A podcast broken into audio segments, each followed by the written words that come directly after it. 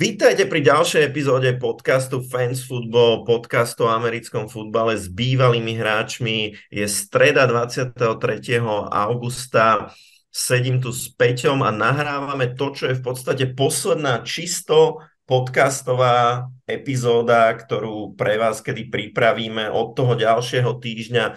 To už bude čiastočne rádiová relácia, čiastočne podcast, ktorý budeme pripravovať aj s Vladom Kurekom Veľmi sa na to tešíme. Ešte sme ani nedoriešili, že asi by sme mali zmeniť meno, lebo už to nebude len s Peťom a Vládom, už to bude asi s Vládom, Peťom a Vládom, alebo čo. Ale to je všetko budúci týždeň, dnes je dnes. A dnes teda máme pre vás, ešte než sa dostaneme k akémukoľvek kontentu, tak ak počúvate túto epizódu v deň, kedy vyšla, to znamená, že štvrtok 24.8., tak máte posledný deň, dnes do polnoci na to, aby ste sa prihlásili do našich otvorených, hovorím otvorených, lebo všetci napríklad naši českí poslucháči sú vítaní, otvorených oficiálnych majstrovstiev Slovenska vo fantasy futbole budeme hrať Fantasy Ligu 12 členov, ktorá bude normálne pod patronátom Slovenskej asociácie amerického futbalu. Jej víťaz bude korunovaný oficiálnym majstrom Slovenska, dostane krásnu trofej, dostane kopec merču od slovenských tímov, či je to Nitra Knights alebo Bratislava Monarchs, toto všetko vám v tomto momente vieme slúbiť a máme tam niekoľko miest pre verejnosť, tak len zopakujem, ak ste nepočuli minulú epizódu, ak nám pošlete vašu prihlášku s nejakým dôvodom, prečo vás máme vybrať, tak jedného účastníka vyberieme na základe tohto, nazvime to motivačného listu, jedného vylosujeme a máme ešte ďalšie tri miesta, ktoré si môžete, poviem to tak úplne sprosto, kúpiť, aj keď predpokladám, že tá suma bude skôr symbolická. Spravíme o ne online dražbu, z ktorých potom z toho výnosu z tej dražby použijeme čas peňazí na to, aby sme zakúpili nejakú peknú reprezentatívnu trofej a ten zvyšok dáme Slovenskej asociácii na mládežnícky americký futbal.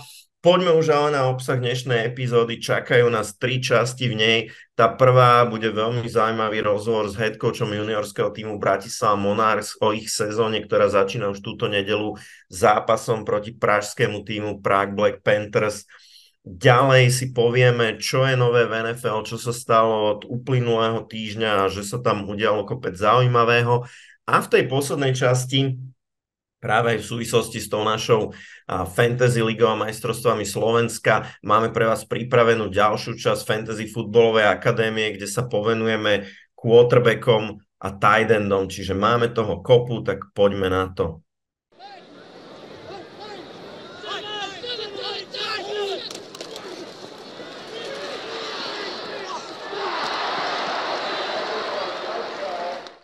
Tí z vás, ktorí ste fanúšikovia najmä slovenského a amerického futbalu, ste sa možno na jeseň tešili na sedmičkovú teklovú ligu. Bohužiaľ už vrabce po všetkých eh, strechách čvírikajú, že táto liga sa hrať nebude, ale nezostaneme na Slovensku bez amerického futbalu. Na jeseň takým tým svetlým zjavom a tým týmom, ktorý budeme môcť chodiť sledovať, je juniorka bratislavských Monarchs, ktorá na jeseň odohrá sezónu v Českej juniorskej lige. A pri tejto príležitosti vítam u nás vzácného hostia, jej head coacha Mareka Gálko. Marek, vítaj.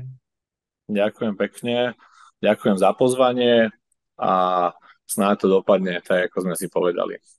Tak, ja, ja možno taký malý úvod spravím, ako aj keď Marek je niekto, koho netreba predstavovať, je to veľmi úspešný hráč a osoba, ktorá v tomto momente sa s týmom Bratislava Monarch snad spája najdlhšie zo všetkých, pretože v podstate bol pri Monarchs už od založenia, aj keď e, nie v tom čase ako hráč, ale potom teda prešiel do toho hráčského stafu a odohral veľa veľmi úspešných sezón, potom prešiel aj do toho trénerského stafu, fungoval takto dvojito a teraz už takto dokonca dostal sa do tej fázy kariéry, e, že odovzdáva skúsenosti práve tým najmladším, takže Marek, skús možno začať nejak takto, ako si sa dostal k tomu trénovaniu a čo za káder vlastne máš k dispozícii? Tak keď už si ma takto krásne uvedol, tak ja by som v podstate ozrejmil iba jednu vec. Ja už som raz head coach juniorskej vlastne Monarchs, tzv. Young Guns, už bol. ono to bolo práve v tom čase, keď som ako junior skončil kvôli veku, čiže už som ako 19,5 ročný toho roku dovršil 20, čiže to bolo v oktobri, myslím, že 2008 a z hodu okolností som bol najmladší tréner ever, keďže som mal 19,5 roka. Ono to bolo vyslovene iba kvôli tomu, že už som nemohol hrať a presne si pamätám to, že rovnaké problémy, či už počty hráčov, či už nejaké financie a podobne boli aj vtedy. Takže vidíte, že história sa opakuje, ale trúfam si povedať, že trochu sa zmenili aj moje ciele, nejaké vedomosti futbalové a podobne. Čiže aj, aj z hľadiska tohoto ja som po otázke Lukáša Machotku ako generálneho manažera a pomocníka pri seniorskom klube. Keď sa ma opýtal, že či by som bol ochotný trénovať znova juniorku, tak som povedal, že jednoznačne áno. A ako vzniklo to, že teda Bratislavská juniorka pôsobí v Českej lige, prečo pádla voľba práve na tú Českú ligu a čo si od účasti v tej súťaži slúbujete? Mm, viac menej, keď sa pozrieme do okolitých krajín, na Slovensku juniorská súťaž ešte veľmi dlho nebude. A my sami v Bratislave máme aké také problémy zložiť ten tým. Momentálne máme 31 hráčov na súpiske, čo je takmer až neuveriteľný počet, ale treba podotknúť, že vlastne dvaja hráči sú zo Žilina Warriors, jeden hráč je z Nitry Knights, jeden hráč je dokonca z Košíc, Adam Hurajt, ktorý, ktorý hral už za nás aj minulý rok a zopakuje si to aj teraz a vlastne jeden chalanisko je z Trnavy. To znamená, je to znova taká tá kombinácia, že celé Slovensko sa spája, aby vôbec mohla hrať nejaká juniorka americký futbal. A tie Čechy bola jasná voľba. Tým, že sa vrátil aj seniorský tím do ČAF a ak si porovnáme naozaj tie vzdialenosti, kvalitatívnu úroveň, tak proste bohužiaľ na to Rakúsko ani finančne a ani herne my nemáme v rámci juniorky. Čiže Česká liga aj v rámci kvality, aj v rámci cestovania nejakých možností určite, určite je priaznivejšia pre nás. Mimo toho vlastne je juniorský program, sa už minulý rok pokúšali obnoviť chalani a vlastne minulý rok sme boli účastníkmi juniorskej súťaže, alebo respektíve tej U, U18, keďže v ČAF fungujú dokonca tri tieto kategórie. Čiže tam je, tam je tá U17, U18, myslím, že U21. Tak to majú podelené. Vy ste teda v tej, u, v tej prostrednej, lebo je áno, dorastenecká a je tam potom tá juniorská. A je to spôsobené tým, že tam vám ste nabrali veľmi veľa nových hráčov alebo prešli k vám z flagu. A čo bolo ten dôvod, že ste nakoniec išli do tejto prostrednej a nie do tej 21 do tej juniorky? Česká liga má, jak si spomínal, aj juniorku, má dorastenskú ligu 1-2, čiže predpokladám tam je tých, tých U21, U18, U17. Vy ste sa rozhodli ísť do tej, do tej prostrednej. Je to tým, že ste teraz nabrali veľa nových hráčov, možno ktorých k vám prišli uh, z flagu, alebo čo bol ten dôvod, prečo ste neišli priamo do tej juniorky, čo je najbližšie k tomu, uh, k tomu seniorskému futbalu?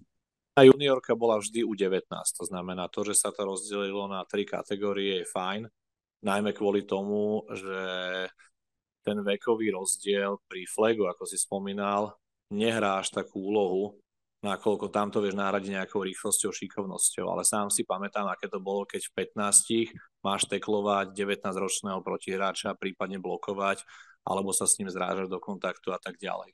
Čiže na základe vekového priemeru ktorý máme my momentálne pod 17 rokov, tak na základe toho sme sa rozhodli ísť do tej, do tej U18. Tá U21 by sme boli predpokladám, že naozaj takým otlovkánkom. Ako máme pár hráčov, ktorí by splňali aj túto kategóriu, ale tí dostali možnosť buď hrať e, za Brno Seagers, ktorí sú účastníkom U21, alebo teda nejaký iný tým, ktorý by bol bližšie z hľadiska cestovania. No a u nás to hrá hlavne, hlavne úlohu, teda ten vek, s ktorým súvisí aj tá fyzická pripravenosť. A ako si spomínal, tak áno, áno, základom pre túto juniorku je vlastne juniorka z minulého roka a doplnili sme ju o viacero hráčov flag futbolu, ktorí, ktorí vlastne prechádzajú teraz v 15-16 rokoch k nám a je to vlastne ich prvá nejaká, nejaké stretnutie sa vôbec s kontaktným futbalom. Takže, ale hovorím, z hľadiska techniky určite ich stánu a ostatní tréneri pripravili. Čiže mne to len, len pomáha v tom, že tie rauty, ktoré behajú, takisto coverage a podobne, že tie návyky tam sú, to znamená o mnoho ľahšie zapracuje s takýmito, s takýmito kvázi nováčikmi, ale už sú na úplne úrovni, ako keby prišli z ulice. Približ nám prosím ťa, čo vás vlastne teda čaká v tej sezóne Českej ligy, s akými súpermi sa tam stretnete, koľko zápasov odohráte?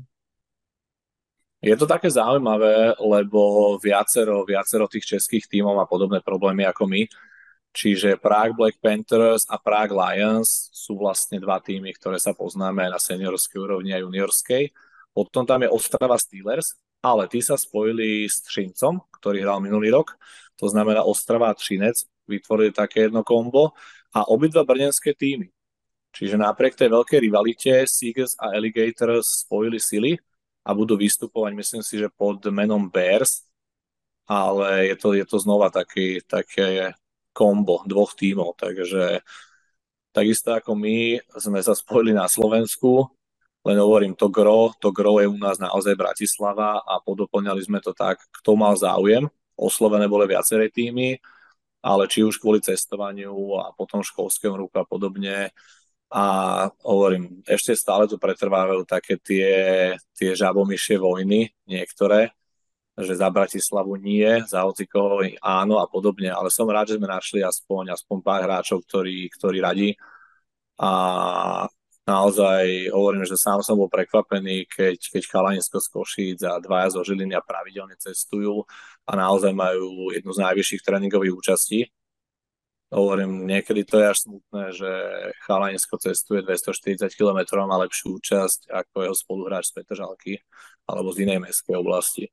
Takže hovorím, čaká nás Prague Black Panthers už, už túto nedelu, čiže začíname naozaj ostrým zápasom, obhajcom titulu, potom vlastne Ostrava s tým Trincom a potom, potom v priebehu sa stretneme aj, aj, s, tým, aj s tým Brnom, aj, aj s Prague Lions Takže hovorím, tá liga vyzerá zaujímavo, čaká nás 6 zápasov a snáď teda aj nejaké play-off, prípadne finále.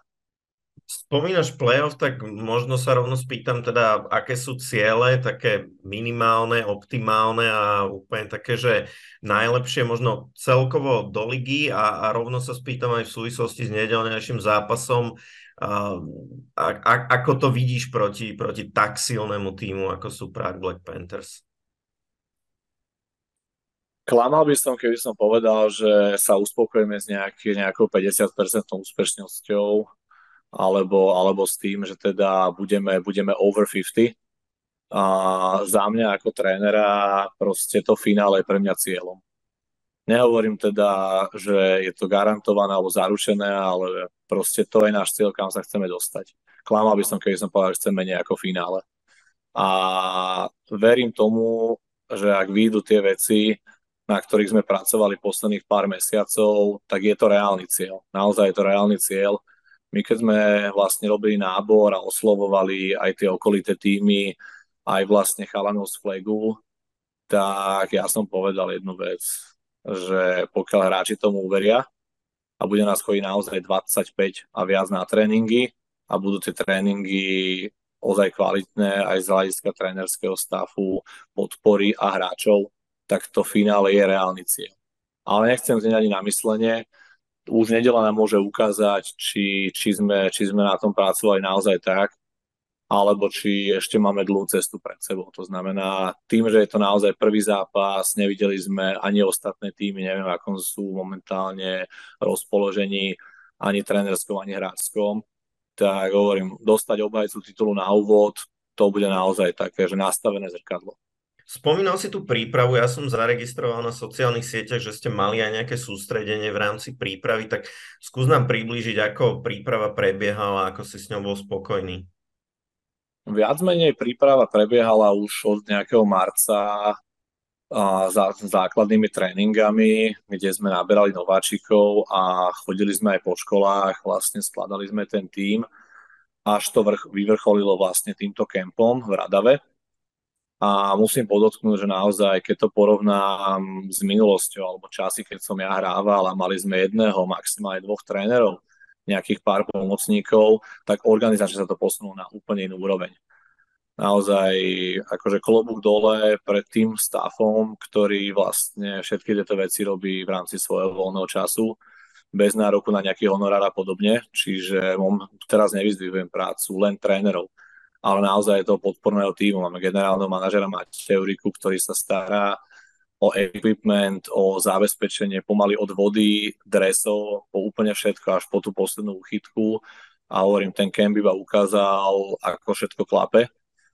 Hovorím, súčasťou kempu bol napríklad príprava s mentálnym koučom, to znamená s takým nejakým guru, ktorý pomohol aj tým hráčom z hľadiska psychiky, dosiahnutia, uvedomenia si nejakých cieľov, čo by chceli oni, ako to vnímajú tréneri a podobne. My sme tam boli na 3 dní a zvládli sme 5 tréningových jednotiek, simulovaný scrimmage a asi 8 hodín rozhovorov s hráčmi. To znamená, či už na tej, na tej veľkej tímovej úrovni, alebo potom už separe rozhovory s jednotlivými hráčmi, ktoré sa týkali jednak playbooku, jednak tých nejakých cieľov, čo ktorý hráč chce dosiahnuť a aj takého toho pochopenia nielen z hráčského hľadiska, aj z toho ľudského. Ako to teda vnímajú tí 15, 16, 17 roční chalani, lebo hovorím, u nás je to také, že ten futbal je naozaj proste náročný šport, nielen po fyzickej stránke, ale to si tréner vie odsledovať. Ale pokiaľ sa vidíme naozaj dvakrát do týždňa, s niektorými ešte menej, tak ťažko odhadnúť týchto mladých chalanov, čo sa im odohráva v hlave a ako sú nastavení. Čiže za toto, za toto klobúk dole nie len, nie len trénerom. My sme mali 5 trénerov a v podstate 4 štyroch uh, chalanov, ktorí nám pomohli. To znamená Dodo, Lukáš, Maťo a Štefan. Takže za toto klobúk dole a ďakujem. A ako by som hodnotil kemp? Mm, ja sa snažím byť perfekcionalista, to znamená, prvé, čo poviem, je, že nesplnili sme 100% všetko, čo sme chceli.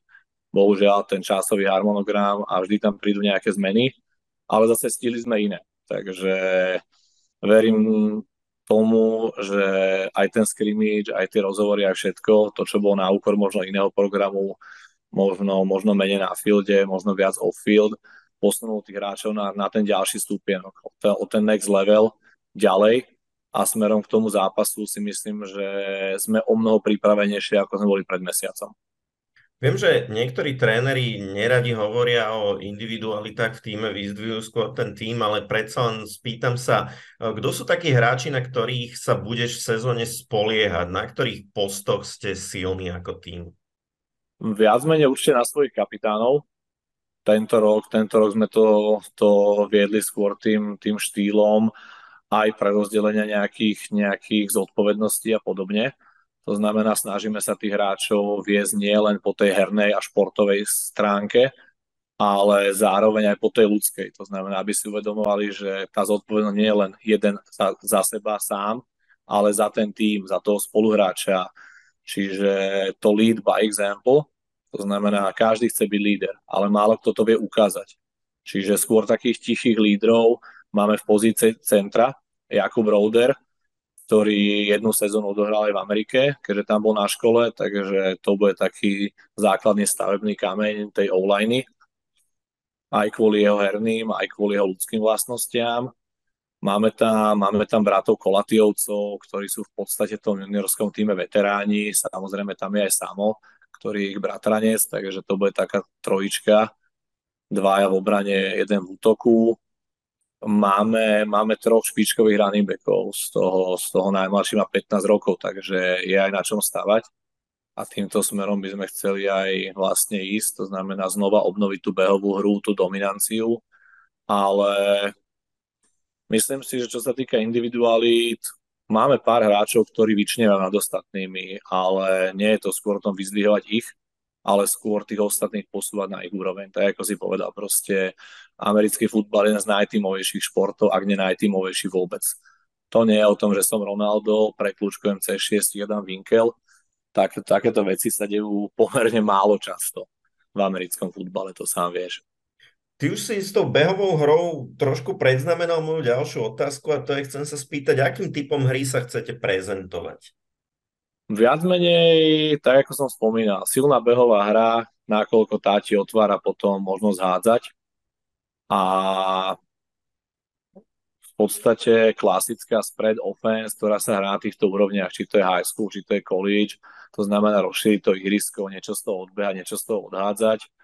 Ale Maťo Melích tým, že je pri týme už dlhšie, to je náš quarterback, tak si myslím, že nebudú to len krátke pásy.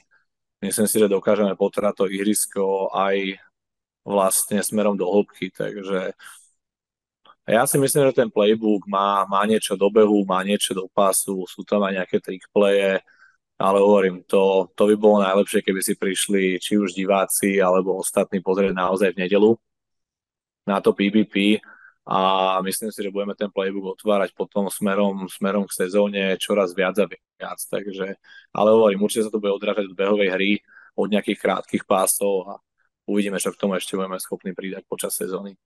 Čiže ja to poviem a možno to poviem dneska ešte niekoľkokrát. Nedeľa už táto o 14. na Mladej garde na štandardnom domácom štádione Monarchs a privítajú teda Monarchs do 18 rokov svojich rovesníkov z Prague Black Panthers. Poďme sa teraz chvíľku rozprávať o tebe, pretože nemáme tu často ani možnosť takého skúseného borca ako si ty. Možno uh, skús nám povedať, ako sa cítiš v úlohe head coacha? Čo, čo vnímaš, že je na tom najťažšie? Čo ťa na tom naplňa napríklad? Pre mňa najťažšie z pozície head coacha je asi neísť na plochu. ja, ja to beriem stále ako hráč a strašne ťažko sa mi o to odosobňuje, lebo viem tie chyby, okamžite ich vidím a proste viem, ako by som to robil ja, viem, ako by sa to malo robiť a niekedy, niekedy je pre mňa ťažké udržať nervy na úzde. Ja som bol horkokrvný, či ako hráč, či ako, či ako asistent, či ako koordinátor a to mi ostalo, akože pomaly chladne tým, že, tým, že už mám dvoch synov, tak pri deťoch sa to tak trochu utlmilo, ale hovorím, pre mňa najťažšie je krotiť emócie, zachovať si tú chladnú hlavu a sústrediť sa naozaj na, na, tú, na tú svoju úlohu a vlastne skúsiť to vyhrávať tie zápasy cez teda tých mladších chalanov. To znamená, to je také prvé, čo je pre mňa ťažké a druhé je také to spochybňovanie sám seba, či už, či už toto je dosť, či už to stačí, či tam, ne, či tam neboli nejaké chyby z mojej strany, či sme nevedeli spraviť viac. A takéto zhodnocovanie po každom tréningu, či sme pripravení, či sme pripravení na tohoto supera, či sme pripravení naozaj proste pridať ešte nejaké hry, či tí hráči sú pripravení, lebo to tréning môže vyzerať akokoľvek, ukáže až video, potom si sadneme tomu pozrieme si hadl a zistíme, že je tam ešte kopec chýb a vtedy analýzujem ja skôr seba a svoj prístup, či som tomu nemohol dať viac, či sme nemali proste zmeniť nejaké tréningové jednotky, prísť trošku s niečím iným, alebo sa zamerať na niektoré detaily viac. Čiže toto je pre mňa asi najťažšie.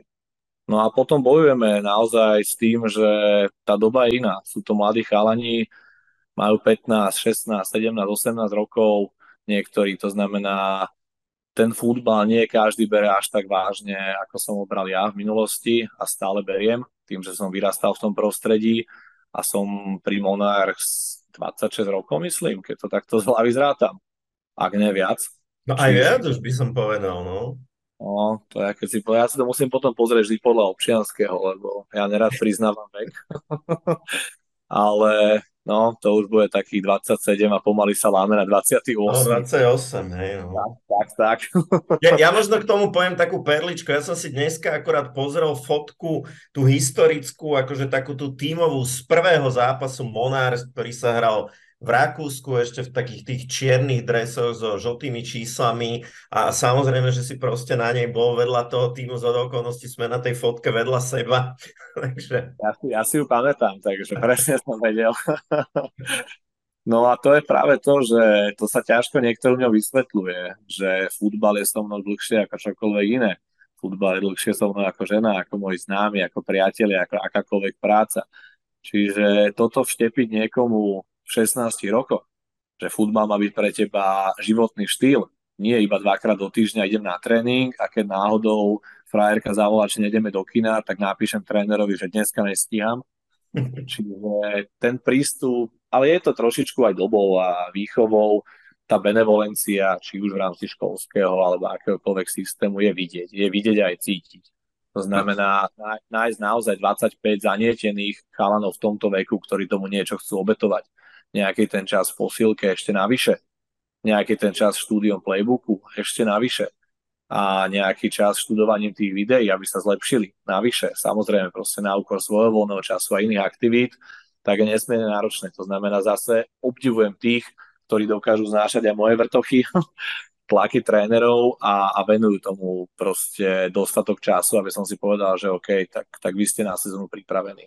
To, čo si hovoril, že a to nám hovoria aj z viacerých e, tímov, že je problém nájsť hráčov, takých hráči, ktorí ti v tom týme zostanú, ktorí majú v sebe to zanietenie, lebo už to není také, keď my sme začínali, že skratka je to láska na celý život a ideš a trénuješ. Aj?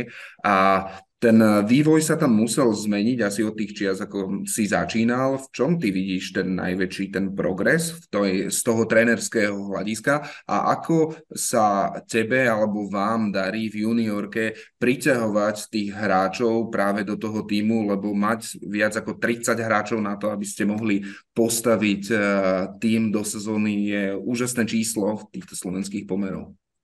Tak ako som povedal, ono je to ťažké, je to náročné, ale je to zároveň zaujímavé pre nás, že vracajú sa nám hráči, ktorí sú napríklad mladší brat niekoho, bratranec. Otec hrával, známy hrával a podobne, to znamená, ja už som ako hráč preklenul túto jednu generáciu. Proste sú to chalani, ktorí si prešli nejak, nejakým náborom ale sú to zároveň aj mladší hráči, bratranci, rodina niekoho, s kým som ja buď hrával, alebo dokonca už som ho trénoval. Prípadne, ako som hovoril, som rád za tých chalanov, ktorí nemajú možnosť nastúpiť vo svojich domácich kluboch. Lebo keď sa pozrieme na tie súpisky, tak zistíme, že niektoré kluby majú 6-7 nádejných nováčikov na juniorský program, ale je to málo na to, aby, aby vôbec splnili nejaký limit herný a tí hráči potom 3-4 roky trénujú, kým sa vôbec prebujú do toho, do toho seniorského mužstva. Čiže aj to je nesmierne náročné a preto som rád za tých, ktorí sú ochotní dochádzať. Lebo máme momentálne jediný fungujúci reálny juniorský program v rámci, v rámci Slovenska. Ty si spomínal v tej predchádzajúcej otázke, aká je tá časová investícia vyžadovaná od tých hráčov.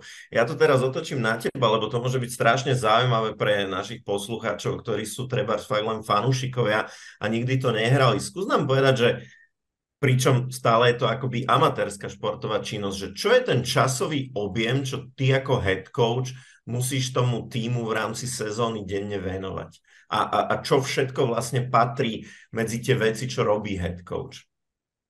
V ideálnych podmienkach by to bolo naozaj iba sústredenie sa na tým ako taký a na tie tréningové jednotky a skôr zadávanie úloh svojim koordinátorom a podobne. Ale ako sme sa bali v týchto amatérských, amatérských podmienkach, viac menej bez toho support týmu by som asi vyhorol veľmi rýchlo. Čiže ešte raz vďaka tým, čo pomáhajú aj aj po tej nefutbalovej stránke, ale keď sa ideme venovať len tej futbalovej stránke, tak vlastne my máme tréningy útorok a štvrtok. Čiže útorok a štvrtok 17.30 až 20.00 je 2,5 hodinový tréning, ktorý absolvujeme. To znamená, v pondelok začína to tým, že skontrolujem aplikáciu, na ktorej fungujeme, v podstate nejaký pomyselný roster. Čiže tam hráči odkliknú ich účasť, neúčasť, prípade nahlásia nejaké zranenie alebo akékoľvek zmeny dajú dôvod, prečo teda nemôžu prísť na tréning alebo, alebo nejaké, nejaké iné záležitosti, či už potrebujú niečo od týmu, alebo proste majú nejaké problémy s výstrojom a podobne. Čiže fungujeme na aplikácii. Na základe tejto aplikácie si vytvoríme tréningový plán, čiže zosúladím to so svojím defenzívnym koordinátorom, keďže ja sa tento rok venujem viac útoku, plus samozrejme s pozičnými koučami. Čiže prejdeme si, kto bude čo robiť na Indii, časový harmonogram, kedy dáme inside run, skelly, blitz pickup a team a na ktoré veci sa chceme zamerať. To znamená, po kempe sme si zhodnotili situáciu, ja som sedel nad videom 3 dní, nakoľko sme mali cirka 8 hodín natočených vlastne tréningových jednotiek. Čiže keď to mám zhodnotiť, tak vlastne ten, ten týždeň začína tou prípravou. Čiže v pondelok si nachystám útorok, útorok ráno si pozriem aplikáciu a pozriem si zmeny. to znamená, čokoľvek sa stalo, udialo, proste Môže sa stať, že niekto ochorel, niekto medzičasom teda si odhlásil účasť alebo prihlásil. Strašne to neradi robíme, ale veľakrát to vie ovplyvniť celý tréningový proces. To znamená, pokiaľ chceme inštalovať napríklad signály, kde máme dvoch running backov a viem, že mi neprídu na tréning obidvaja, tak bohužiaľ. To znamená, nemá význam trénovať to s jedným a budú si týždeň trénovať s druhým, čiže musíme to zmeniť. Čiže to je také prvé. No, útorok odbúchame tréning, to znamená, ja ešte keď, keď prídem večer, a ak sa podarí nášmu manažerovi nahodiť video, tak ešte prvýkrát si ho pozerám vlastne cirka hodinu, hodinu a pol po tréningu. To je také prvé dojmy, lebo vtedy si ešte pamätám tie chyby z tréningu, to znamená iba si ich skontrolujem, pozriem si, áno, našli sme ešte niečo ďalšie. Ak stíham a ak vládzem tým, že to nie je moja pracovná činnosť, tak ho okomentujem a šernem hráčom. To znamená, väčšinou to býva okolo tých 70 play-ov za tréning. Keď to rozdelím na nejaký inside run, blitz pickup, skelly a team, tak to vychádza takých 60-70. Samozrejme záleží v akom sme tempe, koľko sa robí chyb priamo na tréningu, ako hráči ovládajú playbook, ale momentálne sme v tom tempe, že dokážeme odbúchať 60 až 70 hier za tréning, čo je zase úžasné. Keď to naozaj hodnotím s tým progresom, ktorý bol trebárs máj, začiatok júna, tak tam bolo tých hier okolo 25, 35 bolo také. To znamená, že sme dokázali tak zrýchliť a tak sa hráči boli schopní naučiť ten playbook, že my stihneme dvakrát toľko hier odohrať za ten tréning. Čo je zase meritko naozaj tých, tých uh, jednotlivých pozičných trénerov, že dokázali tých hráčov pripraviť tak, že stíhame, že ideme fakt up tempo. No, to znamená, už sme momentálne začiatkom stredy, čiže znova sa chystá plán na štvrtok, a dokumentujú sa veci, to znamená komunikujeme s hráčmi, ktorí videli video, majú nejaké otázky. Samozrejme do toho môžu vzniknúť ďalšie problémy, či už s ihriskom, keďže nemáme vlastný, vlastný domovský stánok, ale akákoľvek zmena, či už nejaký futbalový turnaj, čokoľvek nás pripravuje o trávu, čiže musíme riešiť aj toto občas. To sú ale také veci, ktoré sa nestavujú pravidelne, takže by som ich do toho času veľmi nerátal. Čiže komunikácia s hráčmi, komunikácia s trénermi na dennej báze a vlastne pripravujeme si štvrtok. Čiže znova opakujem to isté tréning, video, huddle.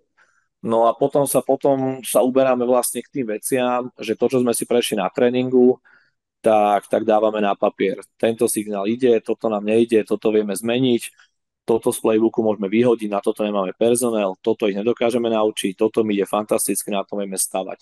To znamená, my sme v podstate playbook uzatvárali asi dva týždne pred kempom. Čiže prešli sme si možno 150 variácií tých hier a vybrali sme tie, ktoré nám naozaj sedia aj na ten personál, čo máme, čiže aké máme typy hráčov a ako sme s nimi schopní pracovať. A teraz posledné tréningy už naozaj pilujeme len to, čo chceme hrať a to, čo nám najmenej ide, tak to trénujeme najviac. No a potom smerom, smerom vlastne k sezóne sa to nejako nabaluje, lebo tam už, tam už prichádzajú videá aj superov, čiže znova je to scout team, čiže musíme si napozerať všetkých superov, proti ktorým ideme hrať. Ja si pozerám tým pádom superovú defenzívu, Ivan Michalík, môj defenzívny koordinátor a, a jeho, jeho parťáci si pozerajú vlastne útok supera, na to pripravujú vlastne herné situácie, s ktorými sa budeme stretávať najčastejšie, čiže tie si prejdeme na tréningu a vlastne my ako útok reagujeme na postavenie obrany, na to, ako často blicujú a podobné záležitosti. Ivan zase naopak, to, čo hrajú najčastejšie v útoku, tak to sa snaží zastaviť alebo nejako, nejako minimálne spomaliť. Čiže to už je naša príprava, ktorú zase premietame do prípravy na ten tréning.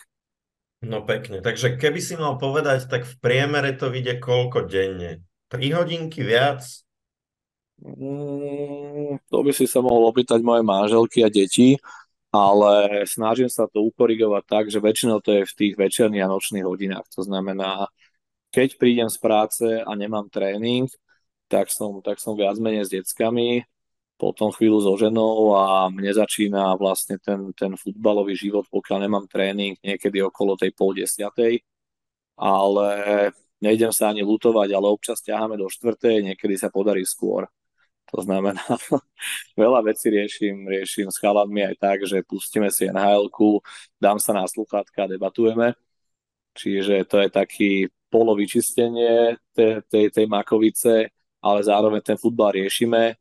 No a hovorím, ono sa to kopí väčšinou s tým príchodom sezóny, lebo sa riešia dresy, registrácie, kto ešte čo nemá, akékoľvek proste súčiastky na výstroj a akékoľvek veci, čo týkajú playbooku, ten nevie to, ten zabudol, ten je chorý.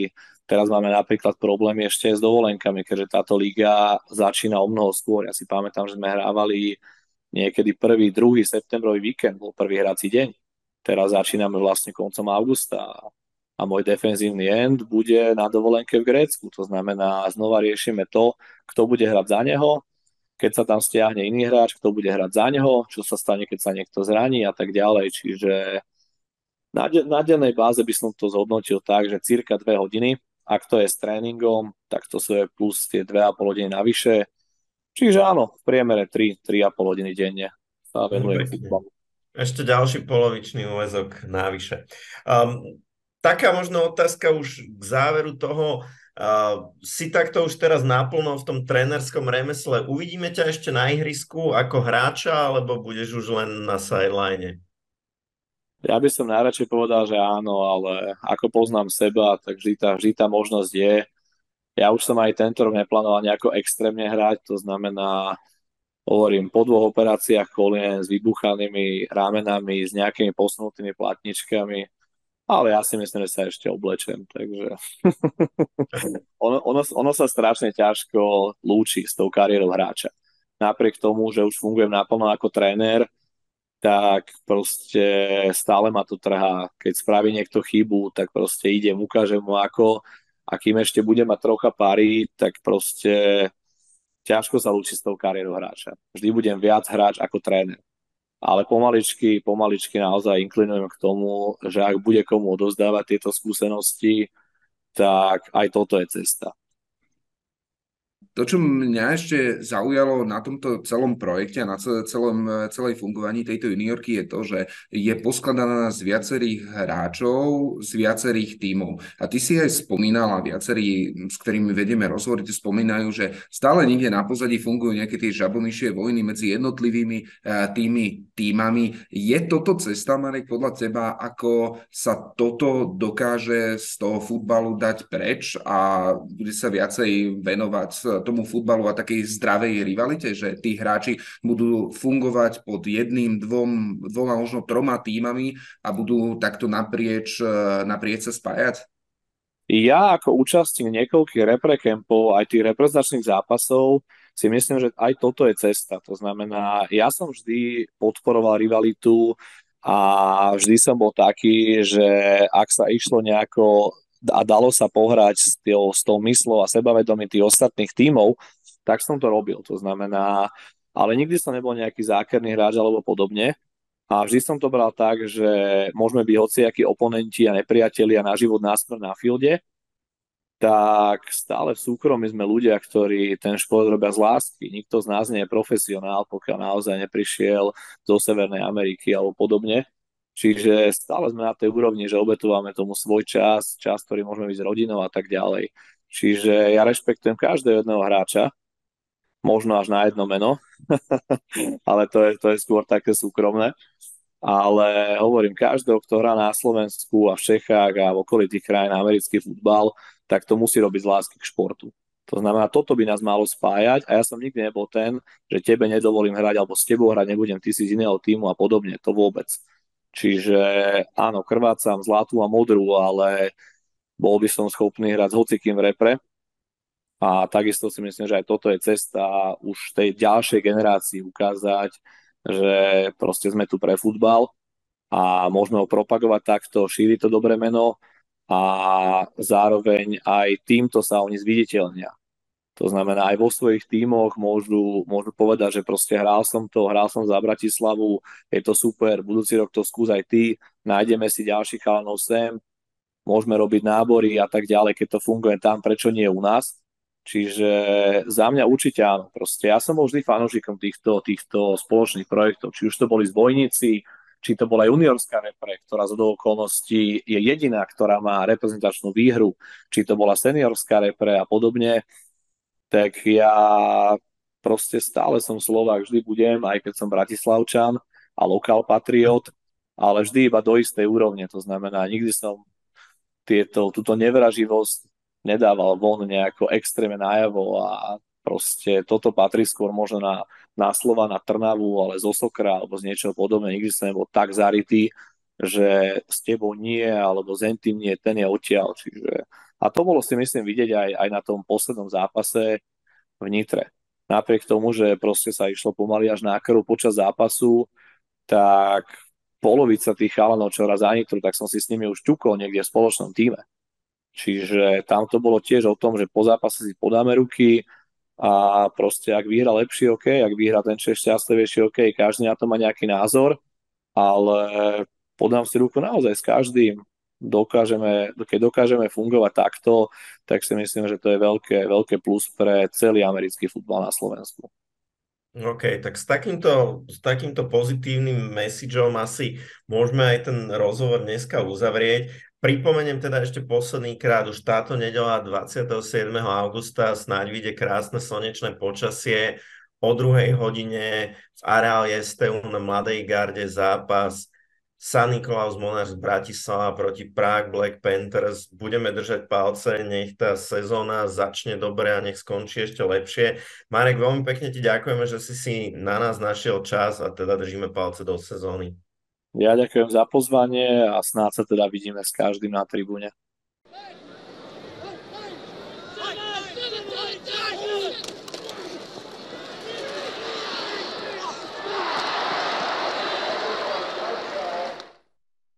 Tak toľko Slovensko a poďme za veľkú mláku, kde sa už schyluje ku štartu sezóny. Nezadržiteľne sa to blíži, máme za sebou už dva týždne prípravných zápasov, tri, ak budem počítať aj Hall of Fame game a čaká nás ten posledný, kde sa určite vo viacerých zápasoch dočkáme starterov minimálne na jednu štvrtinu, možno aj na jeden polčas. Dokonca Aaron Rodgers nastúpi prvýkrát v preseason snáď od roku 2018 práve proti, proti mojim Giants, tak eh, na to sa určite teším. Ale udialo sa kopec zaujímavého a povedal by som, sú také uh, dve skupiny uh, nejakých dielov alebo nejakých sák, ktoré sa dejú v NFL. Jedna sa týka running backov. V minulej epizóde sme vám nemohli povedať, lebo tu sme prednahrávali, takže povedzme si aj také novinky, ktoré sú trošku staršie. Uzavrela sa sága ohľadom Dalvina Cooka. Dalvin Cook je v Jets, kde s Brisom Hallom a Michaelom Carterom vytvoria teda veľmi zaujímavú running backskú miestnosť a to bude už nejaké pomaly, že trojhlavé monštrum, ktoré teda Jets má pomôcť, aby sa dostali do, do Super Bowlu. Zeke Elliott, tak ten posilnil Peťo tvojich Patriots, tak malá odbočka, čo ty na to, ako si spokojný? No, ja som uh, veľmi šťastný, že k nám prišiel. Trochu som sa obával tej ceny, ale nakoniec tá cena vyzerá byť celkom schodná, že to nie sú nejaké ozrutné milióny, tak ako sa to pri niektorých tých franchise tagoch javilo.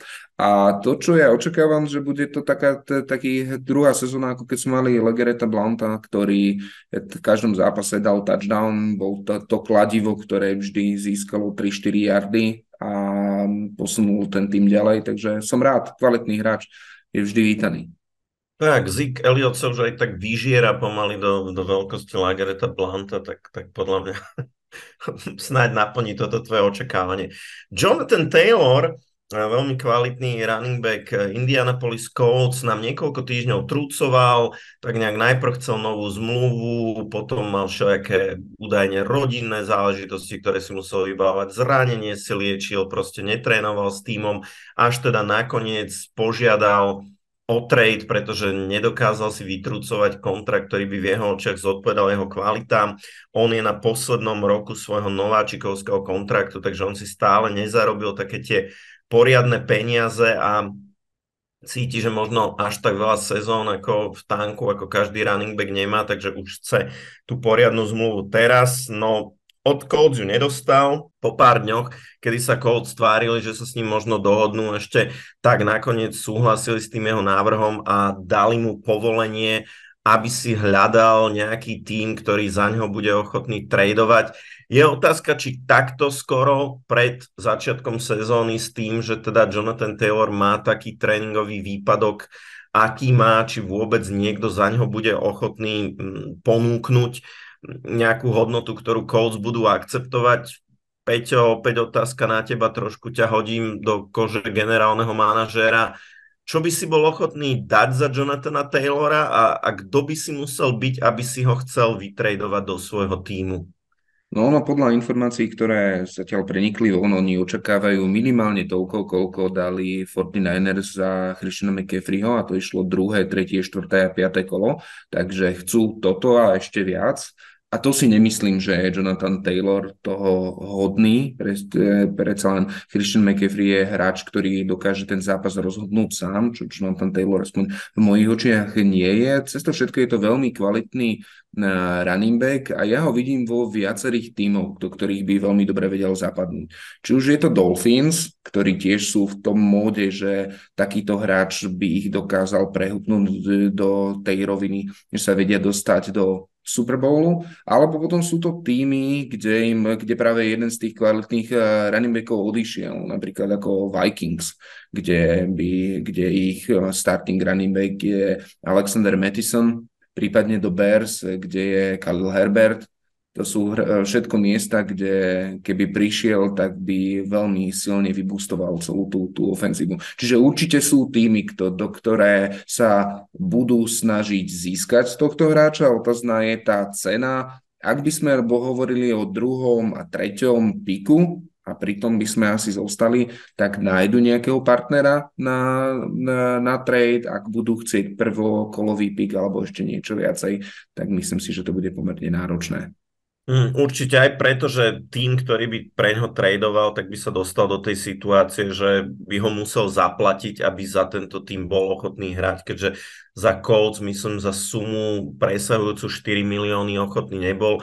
Pre porovnanie Zeke Elliott dostal 6,8 milióna v Patriots, Dalvin Cook dostal 8 v Jets, takže predpokladám, že Jonathan Taylor si chce prísť minimálne na tieto peniaze, skôr na tie peniaze, ktoré dostal Saquon Barkley uh, v Giants, ktoré sú niekde na úrovni 11 miliónov a nemyslím si, že niekto je tu v tomto momente s takými hlbokými vreckami pre running backa ešte navyše ochotný vzdať sa nejakých vysokých pikov, takže Takže uvidíme, ako skončí táto sága. Posledným running backom, okolo ktorého sa dejú veci, je Josh Jacobs, hviezda running backa uplynulej sezóny, ktorý stále nepodpísal franchise tag, ktorý na ňo uh, uvalil jeho tým z Las Vegas a tým pádom stále netrénuje, ale je to vlastne v poriadku, pretože keďže vlastne nie je hráč pod kontraktom, tak nie je povinný sa zúčastňovať tréningových aktivít a tým ho za to nemôže nejak penalizovať, lenže zároveň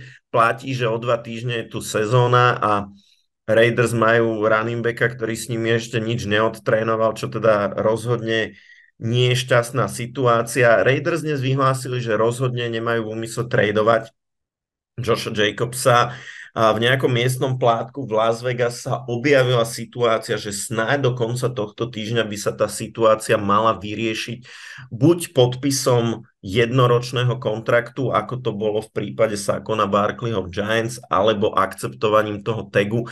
Povedzme si len pre tých z vás, ktorí až tak nesledujete pravidla, tým, že uh, ubehla hranica do ktorej mohol tým s Joshom Jacobsom podpísať viacročný kontrakt, tak toto už v tomto momente nie je na stole. Jediné, čo mu tým vie okrem toho tagu ponúknuť, je jednoročná zmluva na túto sezónu a tým pádom by keďže tag nebol ochotný akceptovať, mu zrejme museli ponúknuť viac ako tých 10 miliónov, ktorých hodnotu má ten tag, takže tiež bude ešte zaujímavé sledovať, čo bude s týmto No a hlavne pre nás, ktorí sme vážniví hráči fantasy, tak práve to, že nie je jasná situácia ani ohľadom Jonathana Taylora, ani ohľadom Josha Jacobsa, to vytvára veľké, veľké otázniky. Peťo, opäť malá odbočka. Ty ako fantasy expert, dajme tomu, prejde teraz ten týždeň a pol, budeš mať fantasy draft do majstrovstiev Slovenska vo fantasy futbole a Jonathan Taylor nebude vytradovaný a Josh Jacobs nič nepodpíše, draftoval by si ich? Ak áno, v ktorom kole by si si ich bol ochotný zobrať? Určite by som ich draftoval, je to ale presne otázka, že v akom kole. Uh, už som sa v minulosti raz popálil, keď som draftoval veľmi vysoko Limona Bela, ktorý stávkoval a veril som, že podpíše franchise tag a on ho nepodpísal a držal som si ho 10 kôl, lebo ešte dovtedy ho mohol podpísať a aj tak ho nepodpísal. Takže tomuto by som sa určite vyhol a určite by som to odporúčil aj vám, že neobetovať prvé, druhé kolo, kde by tento Josh Jacobs štandardne asi išiel, možno v treťom kole a to by som za ňoho určite nedal, pokiaľ by to nebolo e, vyriešené. Dať zase na druhú stranu nejaké 5. 6. kolo prečo nie, že to už je taký hrate, hrateľný risk. Čo sa týka Taylora, pokiaľ by Taylor zostal v Colts a o sme sa rozprávali, aj keď sme predstavovali running backov, u mňa to je hráč mimo top desiatky kvôli tomu, aký setup je v tom týme a aký on má vzťah k tomu týmu. Ja by som Taylora najskôr začal zvažovať v nejakom treťom, štvrtom kole možno už.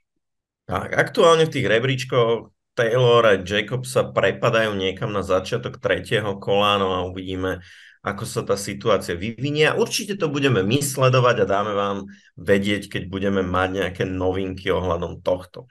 Takže to sú, to sú running veci a tie druhé ságy, tie sa týkajú quarterbackov. Tam to nie je ani tak ohľadom nejakých kontraktov, možno, že to je zaujímavé pre takého Carsna Lenca, ktorý, ktorý sa vyfotil, ako trénuje a mal na sebe farby snad všetkých tímov, za ktoré kedy hrával pritom. Takže tak, tak trošku, trošku si zaprovokoval na sociálnych sieťach.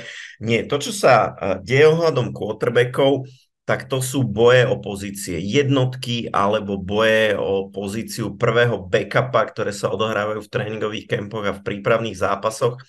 A niekoľko zaujímavých sa odohralo. Eh, začnem asi týmom San Francisco 49ers, eh, o ktorom sme sa presne o tejto situácii ohľadom quarterbackov pred dávnejším, dávnejším časom s Peťom bavili. A tu musím férovo uznať, že on mal pravdu, Peťo tvrdil, že Brock Purdy sa stane starterom vo 49ers. Ja som si myslel, že Trey Lance tým, ako bol draftovaný, takže ešte dostane nejakú šancu. Um, ukázalo sa, že Peťo má pravdu, Brock Purdy bude starter vo 49ers, ale Trey Lance dokonca nebude ani len jeho prvý backup, bol za jeho prvého backupa stanovený Sam Darnold, čo je rozhodne veľké prekvapenie po tom, ako vyzerali jeho predchádzajúce sezóny. Peťo, či myslíš, že to je? Je to tým, že jednoducho vo 49ers majú nejaký systém, ktorý môže skôr sedieť quarterbackovi ako je Sam Darnold?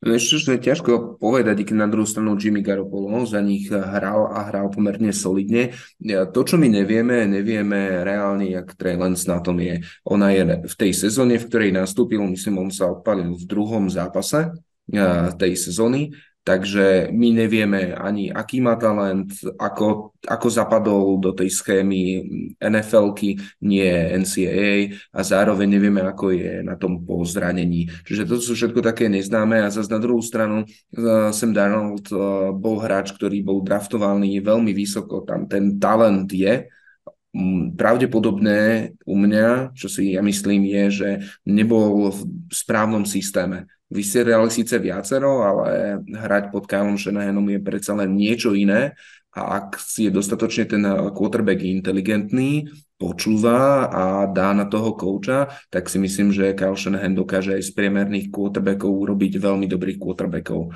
A podľa mňa do tej schémy im takto zapadol Sam Darnold o mnoho viacej. V Indianapolis Colts nastala situácia, kde som naopak prihrajem si polievočku mal pravdu ja.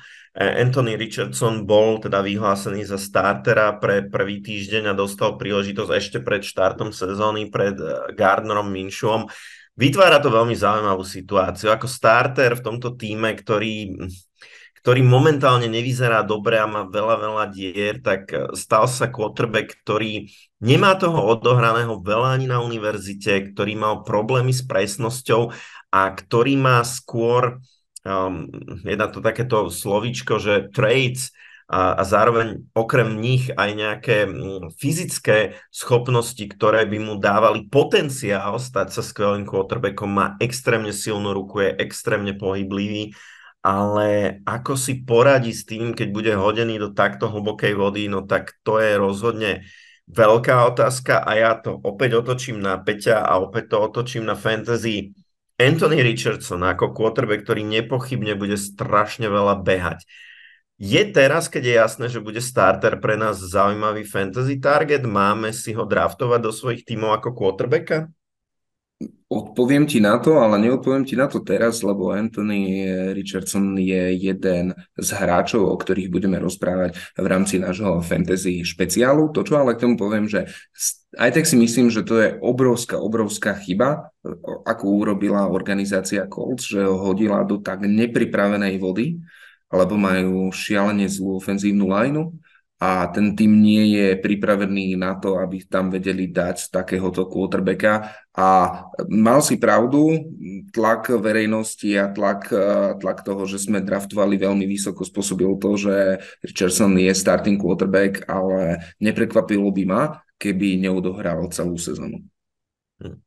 Ďalší dvaja starting quarterbacki, ktorí boli oznámení a v prípade ani jedného to nie je až také veľké prekvapenie, očakávalo sa to jednak eh, Sam Howell eh, v drese Washington Commanders. Veľmi zaujímavý quarterback, lebo tiež ako je pomerne pohyblivý, má pod opaskom v tomto momente jeden jediný zápas v NFL, ktorý skončil výťazne, aj keď v čase sezóny, kedy jeho týmu v zásade o nič nešlo.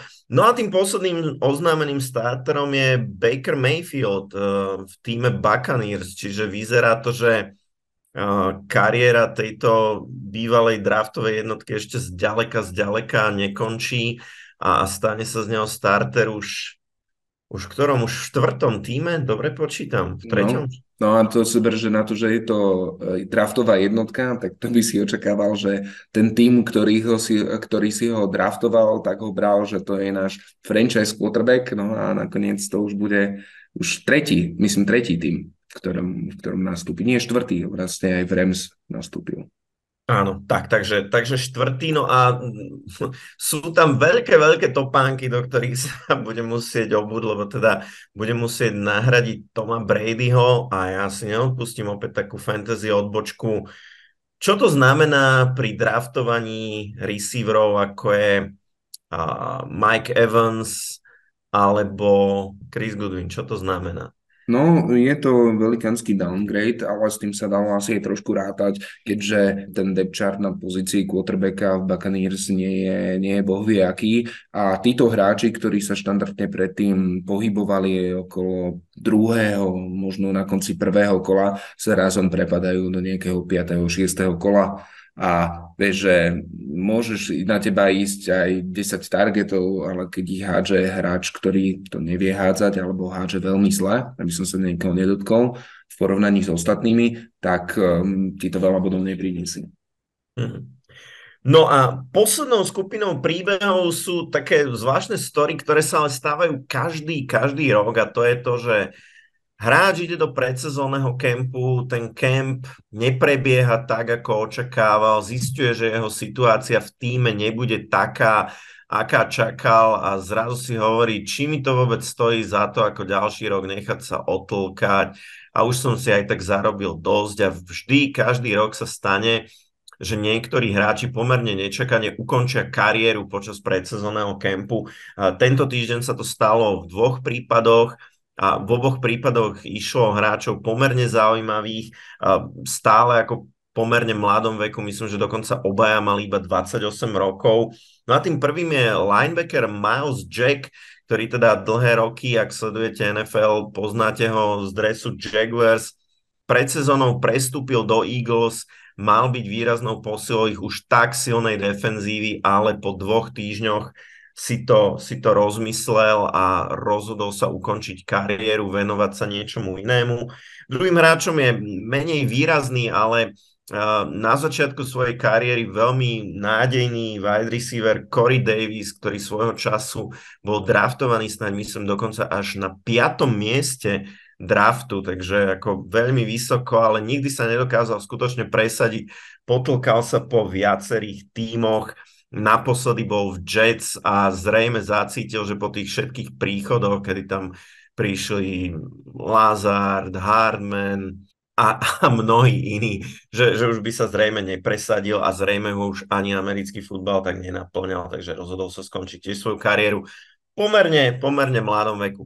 A pár hráčov sa nám zranilo, aj keď teda žiadna nie nejaká výrazná hviezda, ale napríklad mali tie zranenia vplyv aj na tie prípravné zápasy, keď napríklad zápas Patriots proti Packers, také, také veľmi škaredé zranenie, kedy, kedy toho hráča nie veľmi sa hýbajúceho museli odviesť, tak sa nedohral a v štvrtej štvrtine teda bol ukončený tým výsledkom, ktorý v tom čase bol na tabuli, tak trošku to vyvolalo tie spomienky na zápas Bills z minulej sezóny, ale, ale chvála Bohu tam k nejakému zásadnému zraneniu neprišlo a, a zdá sa, že, že zranený hráč bude v poriadku.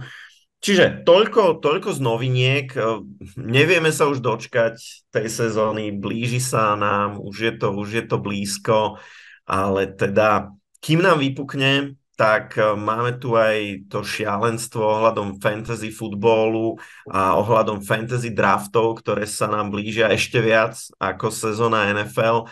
Takže poďme rovno na našu fantasy futbolovú akadémiu, kde nám dnes Peťo porozpráva o tom, ako draftovať quarterbackov a ako draftovať tight endov. Tak Peťo, poď na to.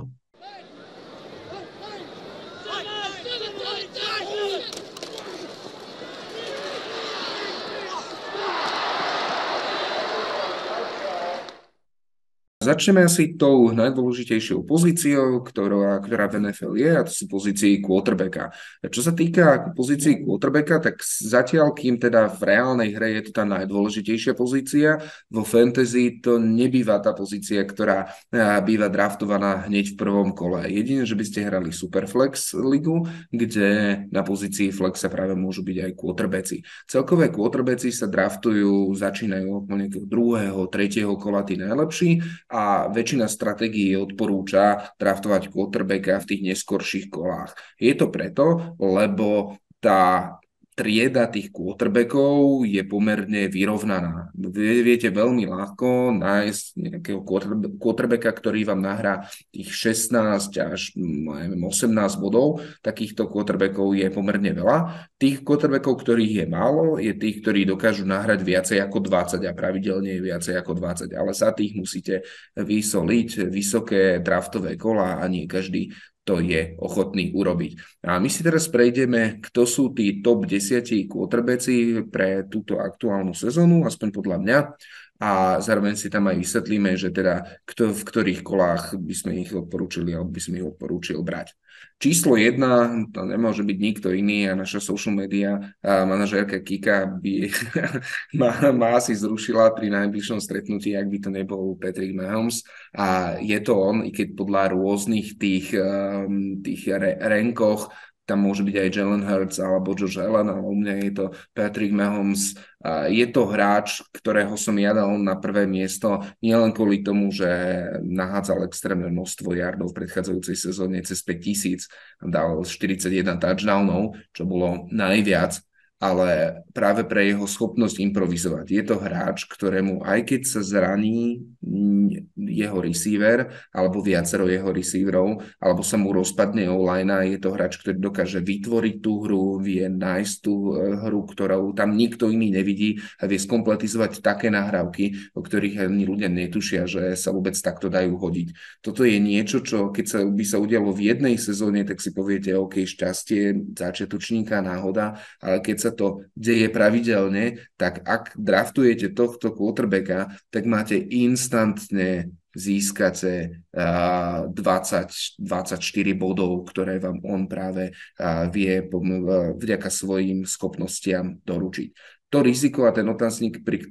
ktorý pri ňom mám a prečo sa on vlastne pohybuje v rámci tej top trojky, je to, že jeho primárnym targetom je Travis Kelsey, budeme ešte dneska rozprávať, ale dá sa povedať, že jedna tretina touchdownov išla práve na tohto hráča, môžeme povedať, že jedna štvrtina všetkých nahádzaných yardov išla práve za Kelsey a je to jeho taký statný pilier. Keď som rozprával o tej improvizácii, sa to ešte nestalo a verím, že pre všetkých fanúšikov či sa to ani nestane, ale ak by sa zranil tento pilier, tak to by mo- mohla byť veľmi zaťažkávajúca uh, úloha aj pre, pre takéhoto improvizátora ako Patrick Mahomes. Ale to neberem, to verím, že sa nestane a u mňa teda top jednotka je práve, práve on. No a koho máš s ním v nejakej tej podobnej kategórii? Na druhom mieste je Jalen Hurts, quarterback Eagles. Um, je to quarterback, ktorý hrá asi aktuálne za najlepšou online v celej lige. Je to quarterback, ale ten setup toho týmu je absolútne fantastický pre quarterbacka. Máš silnú behovú hru, zároveň tam máš aj vynikajúcu defenzívu, ktorá tvoj útok často vráti do, na ihrisko okrem tej silnovej behovej hry máš tam perfektné targety, či už rozprávame o AJ, AJ Brown, či hovoríme o uh, Dallasovi Gaddardovi na pozícii tight alebo či už rozprávame o uh, Devonta Smithovi na pozícii VR2. To sú všetko hráči, na ktorých to bez problémov vieš hádzať a čo je jeho vynikajúca vlastnosť, je aj tá vlastnosť alebo schopnosť, je, že on veľa touchdownov skoruje behovo. A behový touchdown je za 6 bodov, pasový touchdown je za 4 body. Čiže ten hráč, ktorý dokáže viacej toho nabehať a skorovať behové touchdowny, tak vo fantasy meritku je na tom lepšie a získava viacej bodov. Preto on je... Mám jednu otázku, Peťo, môžem? Mm-hmm. Uh, ty si práve teraz spomínal targety, ktoré má Hertz k dispozícii. Uh, čo by si vedel našim poslucháčom povedať o koncepte tzv. stackingu? A teda to je to, poviem ja len, čo to je ako pre, pre tých, čo nie sú až tak zorientovaní vo fantasy, kedy ľudia umyselne draftujú quarterbackov a receiverov z toho istého týmu s tým, aby v prípade, že majú úspešné zápasy, vlastne zdvojnásobovali tú produkciu, lebo keď proste Hertz hodí touchdown na AJ Browna, tak sa ti bude počítať vlastne ten touchdown dvakrát. Veríš ty v to, že toto je efektívne, odporúčal by si to alebo nie? Je to efektívne za predpokladu, že tí hráči zostanú zdraví a zostanú fungovať. Napríklad, ak si mal dvojicu Mahomes a Kelsey, tak to je kombo, ktoré ti mm, ako keby zvýš, strašne veľa bodov prináša. Tam treba ale rátať a treba rátať s tým, že ak majú dlhý matchup, že to, to príde, tak aby si to vedel vybalansovať a zároveň aby si vedel vybalansovať bajvík. A ja som tiež e, pri niektorých tých draftoch išiel aj do tejto kombinácii a ale v, jedine v, v tom prípade, že mám už domyslený aj ten plán B alebo tú otázku B, ako postupovať v prípade zlého schedule. Lebo už aj teraz eh, si vy viete pozrieť a viete odhadnúť, že ak máte, hráš za Giants a, alebo ty si išiel do Giants a máš proti sebe dvakrát Eagles, máš proti sebe dvakrát Cowboys, to nie sú úplne ľahké matchupy, tak eh, tam sa ti potom deje to, že ako ti dvojnásobne vedia pridať body, tak ak ti nenahrajú veľa bodov, tak hneď to pocítiš na dvoch pozíciách. Takže ja to odporúčam za predpokladu, že máte domyslené aj túto, túto druhú otázku, alebo tento bod B. Tak, ale Jalen Hurts, Jalen Hurts každopádne tiež eh, quarterback, ktorý prinese extrémne veľa bodov. Aj v tej predchádzajúcej uh, sezóne dokonca patril k tým quarterbackom, ktorý v priemere bodov na zápas ich uh, získal najviac a vďaka tým behovým touchdownom. Totiž on v predchádzajúcej sezóne skoroval 13 behových touchdownov v 15 zápasoch. Druhý v poradí z quarterbackov, ktorí nabehali touchdowny, bol Fields, ktorý skorval 8.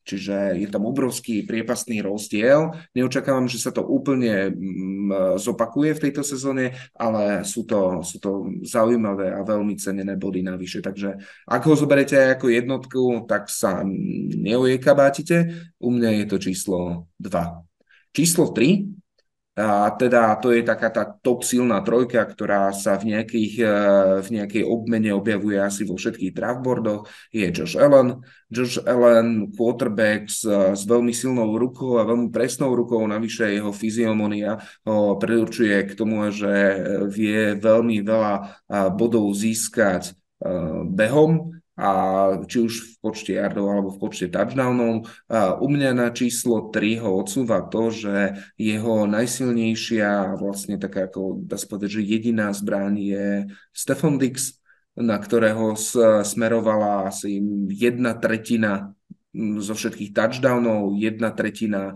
um, dá sa povedať, že získaných jardov a dokonca každá štvrtá nahrávka, ktorá odišla z ruky Joša Elena, išla práve na tohto, tohto hráča.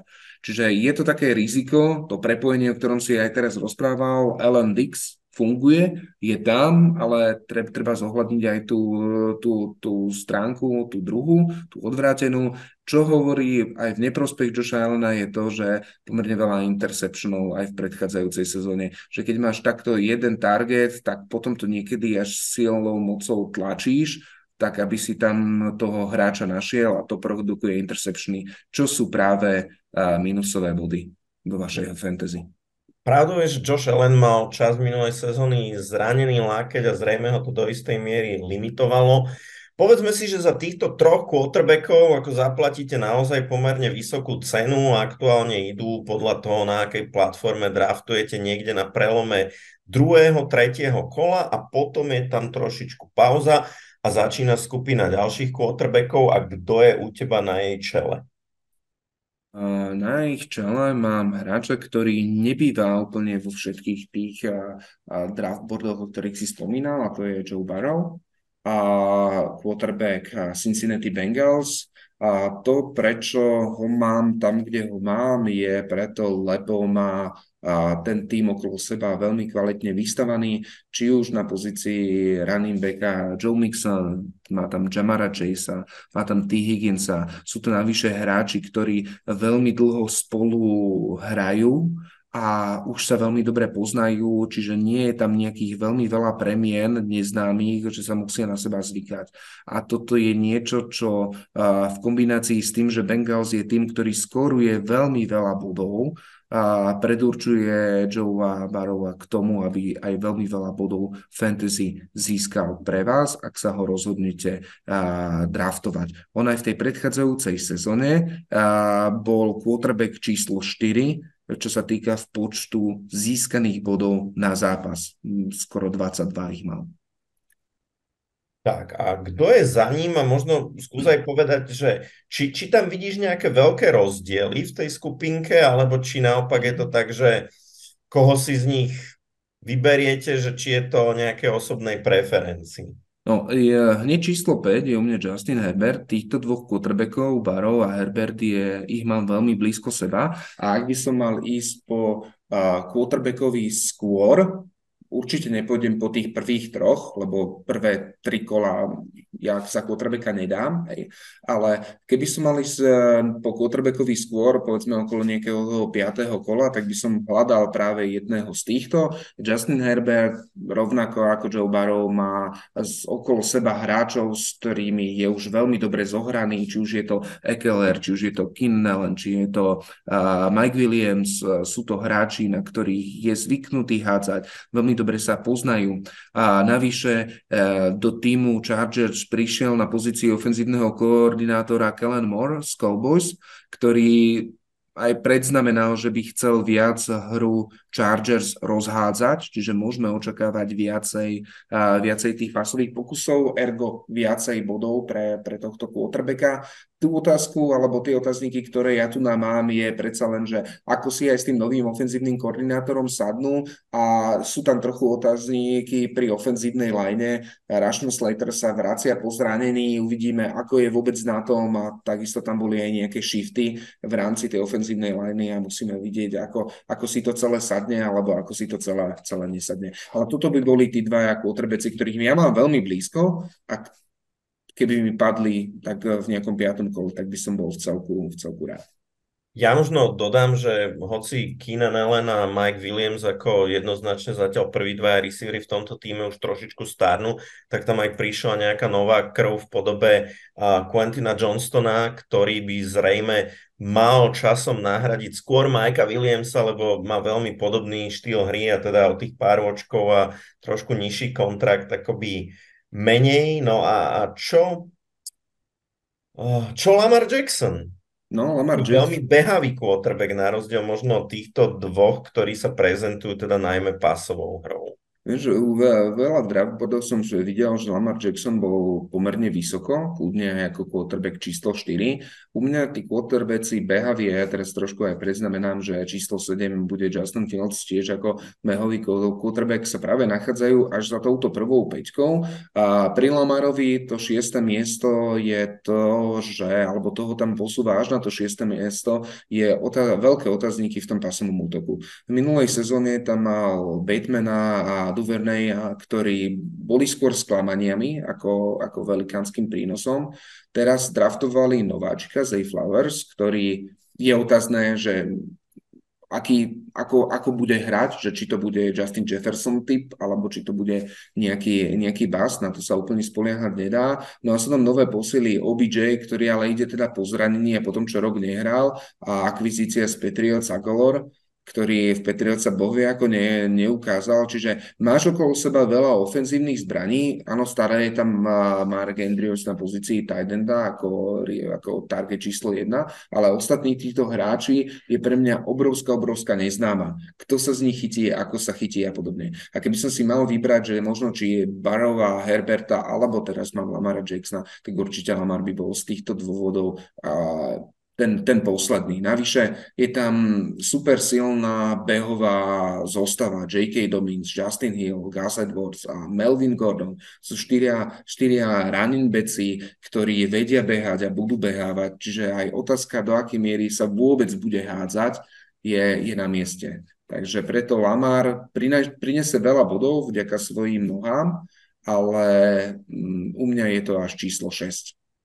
Na ilustráciu toho, ako vyzerala v minulej sezóne pasová hra, poviem, že ten najproduktívnejší wide receiver v rámci fantasy v Ravens bol Demarcus Robinson, ktorý už medzi tým aj odišiel a ak si náhodou hovoríte, že kto, tak si hovoríte správne. A teda, ako si povedal, to, to sú ešte veľké otázniky, že ako, ako tie jednotlivé zbrania Lamara budú fungovať. Čiže ty už si povedal, za ním máš Justina Fieldsa a prečo je na 7. mieste? No, ako, treba povedať, že behoví quarterbacki, tak to je taký menší cheat kvôli tomu, že za 25 yardov, ktoré nahádza, získa jeden bod, ale jeden bod rovno, rovnako získa ako running back za 10 nabehaných yardov. Takže ak máte behavých quarterbackov, tak on nemá problém zabehnúť 100 yardov alebo 80-90 yardov a to je hneď 9 bodov. A keď jeden quarterback alebo priemerný quarterback tých bodov získa sa zápas 20, tak to je hneď polovička a to ešte, ešte ani raz nehodil loptu.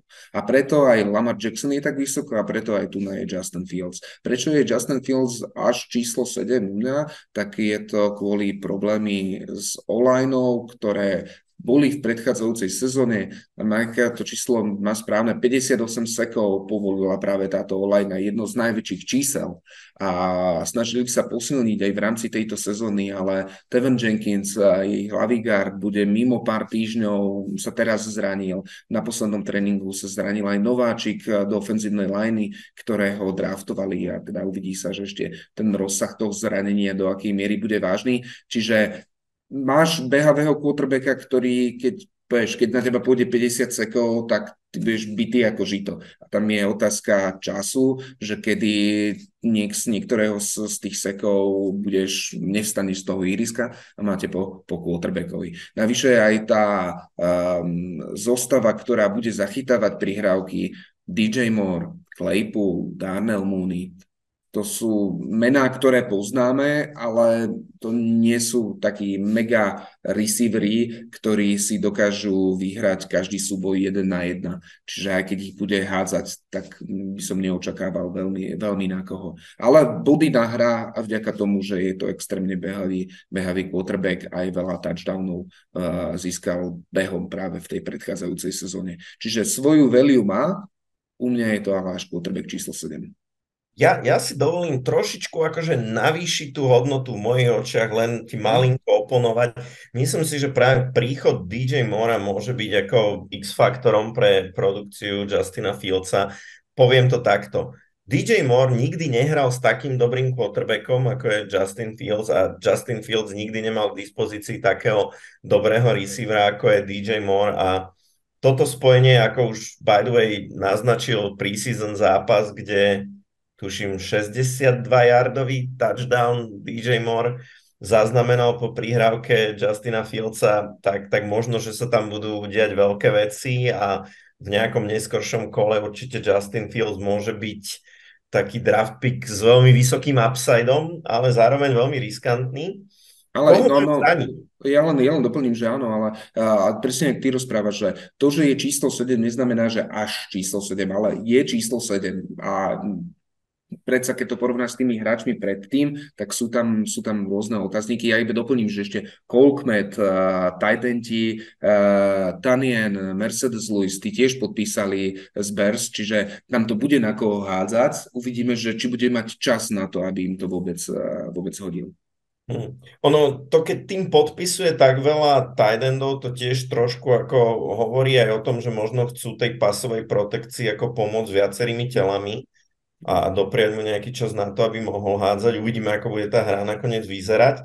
A poďme ďalej rebríčkom. Kto je, kto je na 8. mieste u teba? Uh, quarterback Jaguars Lawrence v minulej sezóne patril eh, do top 10 v počte nahádzaných yardov a v počte nahádzaných touchdownov. Ofenzívna lajna je slabá alebo nie je dostatočne silná, ale predovšetkým v behovej hre. Čo sa týka v passbookingu, tak aj podľa Pro Football Focus eh, je to jedna z tých eh, lepších eh, ofenzívnych line, čiže vieme očakávať, že, im ten že mu ten priestor na tie prihrávky vytvorí. A to, čo veľmi vysoko si cením a čo mu veľmi vysoko pridáva body, je akvírovanie Calvina Ridleyho, wide receivera, ktorý po ročnej predstavke spôsobeným hazardovaním sa pripojil ku Christianovi Kerkovi, Zayovi Jonesovi alebo Tidendovi Ingramovi. Čiže Trevor Lawrence tam bude mať kopu hráčov, komu bude vedieť distribuovať loptu, konec koncom aj na Etiena running backa, ten sa tiež ukázal, že tú nahrávku vie zachytávať. A pokiaľ ofenzívna lajna tá hra viacej povoluje a viacej im ide práve pasová hra ako behová hra, tak očakávam, že pri tomto niečom aj zostanú aj v tej následujúcej sezóne a teda bude to hráč, ktorý tiež stabilne bude prinášať body. Není tam ten upside taký veľký, ako ty si napríklad spomínal pri Justinovi Fieldsovi, že vám zrazu uhra 40 bodov, to by som tu na neočakával, ale skorej by som to je taký ten taký safe pick, ktorý bude mať tých 17-18 bodov prakticky štandardne počas celej sezóny. No, ja by som napríklad ten strop videl aj vyššie. Mm-hmm. Myslím si, že je tam taký ako veľmi vysoký upside daný najmä tým, že má brutálnu receiverskú zostavu k dispozícii. Ale teda, čo ma viac zaujíma je to, že pre, pre mňa osobne tá skupina Barrow, Herbert, Jackson, Fields, Lawrence je taká ako pomerne taká, no jak to nazvať, no homogénna, hej, akože mm. viem si predstaviť kohokoľvek z nich, niekde proste 5. 6. kolo, je to fajn pick a predsa len s tými pred nimi je to len osmička, štandardne v ligách býva 12 tímov, ak si neukradnete niektorého z týchto 8, tak v mojich očiach už idete do takého trošku divokého územia, kde draftujete quarterbacka niekde možno v deviatom kole a, a tu už veľmi pomôže rada, že teda koho, lebo v každej tej lige budú minimálne štyria účastníci, ktorí v tomto momente stále ešte quarterbacka nemajú. Tak koho, Peťa? No a tým, tým určite poradím to, že ak draftujete v takýchto neskorých kolách, je dobré si to poistiť. Nedať to na jedného quarterbacka, ale kľudne to urobte tak, že v 9. kole si zoberte prvého quarterbacka a v 10. alebo v 11. si zoberte druhého, ktorý mu plus minus dôverujete, aby ste videli možno aj podľa tých prvých dvoch, troch zápasov, že ktorý sa ako chytil. A jeden z tých quarterbackov, ktorý má za sebou dobré zápasy, ale má aj zápasy, ktoré nedohral, je práve Tua, Tagovajla, dúfam, že som neskomolil jeho, jeho prezisko, budem radšej rozprávať ďalej, že iba Tua. A do quarterback Dolphins. Je to hráč, ktorý keď je zdravý a on už tých, na tých concussion protokolov absolvoval niekoľko, a na ktorých bol a musel nimi prejsť, ale ak je zdravý aj na ihrisku, tak e, je to veľmi cenená komodita z, z fantasy pohľadu. Má asi najlepšie wide receiverské duo v celej lige a to je Tyreek Hill a Wodu. Takže to sú hráči, ktorí sa, jeden z nich prakticky prakticky vždy, vždy uvoľnia a tie bomby, ktoré na nich idú, znamenajú instantne rádovo niekedy aj desiatky bodov. Veľmi posilnili do ofenzívnej liney, kde počas off-season zobrali asi najlepšie hodnoteného ofenzívneho linemana, ktorý bol k dispozícii a to bol Teron Armstead. Ten je aktuálne, má nejaké zranenie, ale na week 1 by mal byť ready, aspoň tak sú tie posledné informácie. Čiže ak mám kvalitnú ofenzívnu lineu, mám tam dobrého ofenzívne ladeného head coacha, tak je to kombinácia, ktorá vám vie priniesť veľmi veľa bodov. Je tam veľký otáznik, a to už sme v tej, tej rovine otáznikov, a to sú práve jeho história zranení pri otrasov mozgov a jeho nekonzistentnosť. Lebo v niektorom zápase, keď mal veľmi zlý matchup, alebo keď sa vracal po tom zranení, tak vám nahral 10 bodov v minulej sezóne, ale boli aj zápasy, keď nahral 40 bodov. A práve preto, ak ja ho mám na 9. mieste práve kvôli tomu upsideu, to, čo vďaka nemu viete získať. On vám vie vyhrať kolo, ale určite keby som ho bral, tak by som k nemu bral aj nejakého iného quarterbacka, u ktorého by to bola viacej hra na istotu, napríklad taký Kirk Cousins, tu a ukázalo, že sa nebojí v preseason. Po hodinom intercepčne sa vybral teklovať a išiel teda tou, tou hlavou do boja a ukázal teda, že má v hrudi toho, toho doga, tak snáď mu to zdravie vydrží, mu to prajeme, lebo sa na ňo dobre pozera.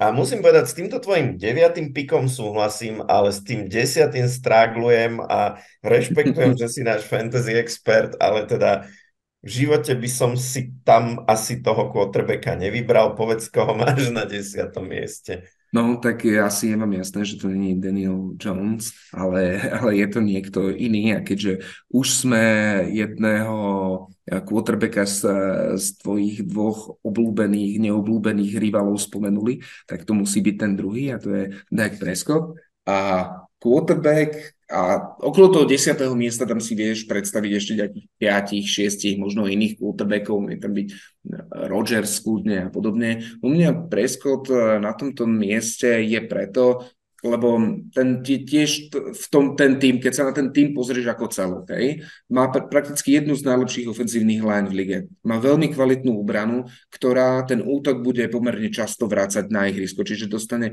veľmi dobré, uh, veľmi veľa príležitostí sa ukázať. Má kvalitné zbranie v útoku, či už je to Cooks, čiže je to CD Lamb, čiže je to Tony Pollard. A v minulej sezóne a nahral v priemere 16,6 bodu na zápas, čo je síce rovnako ako Goff, ale je to napríklad viacej ako práve Herbert. A len o bod menej ako Lorenzo, o ktorom sme rozprávali.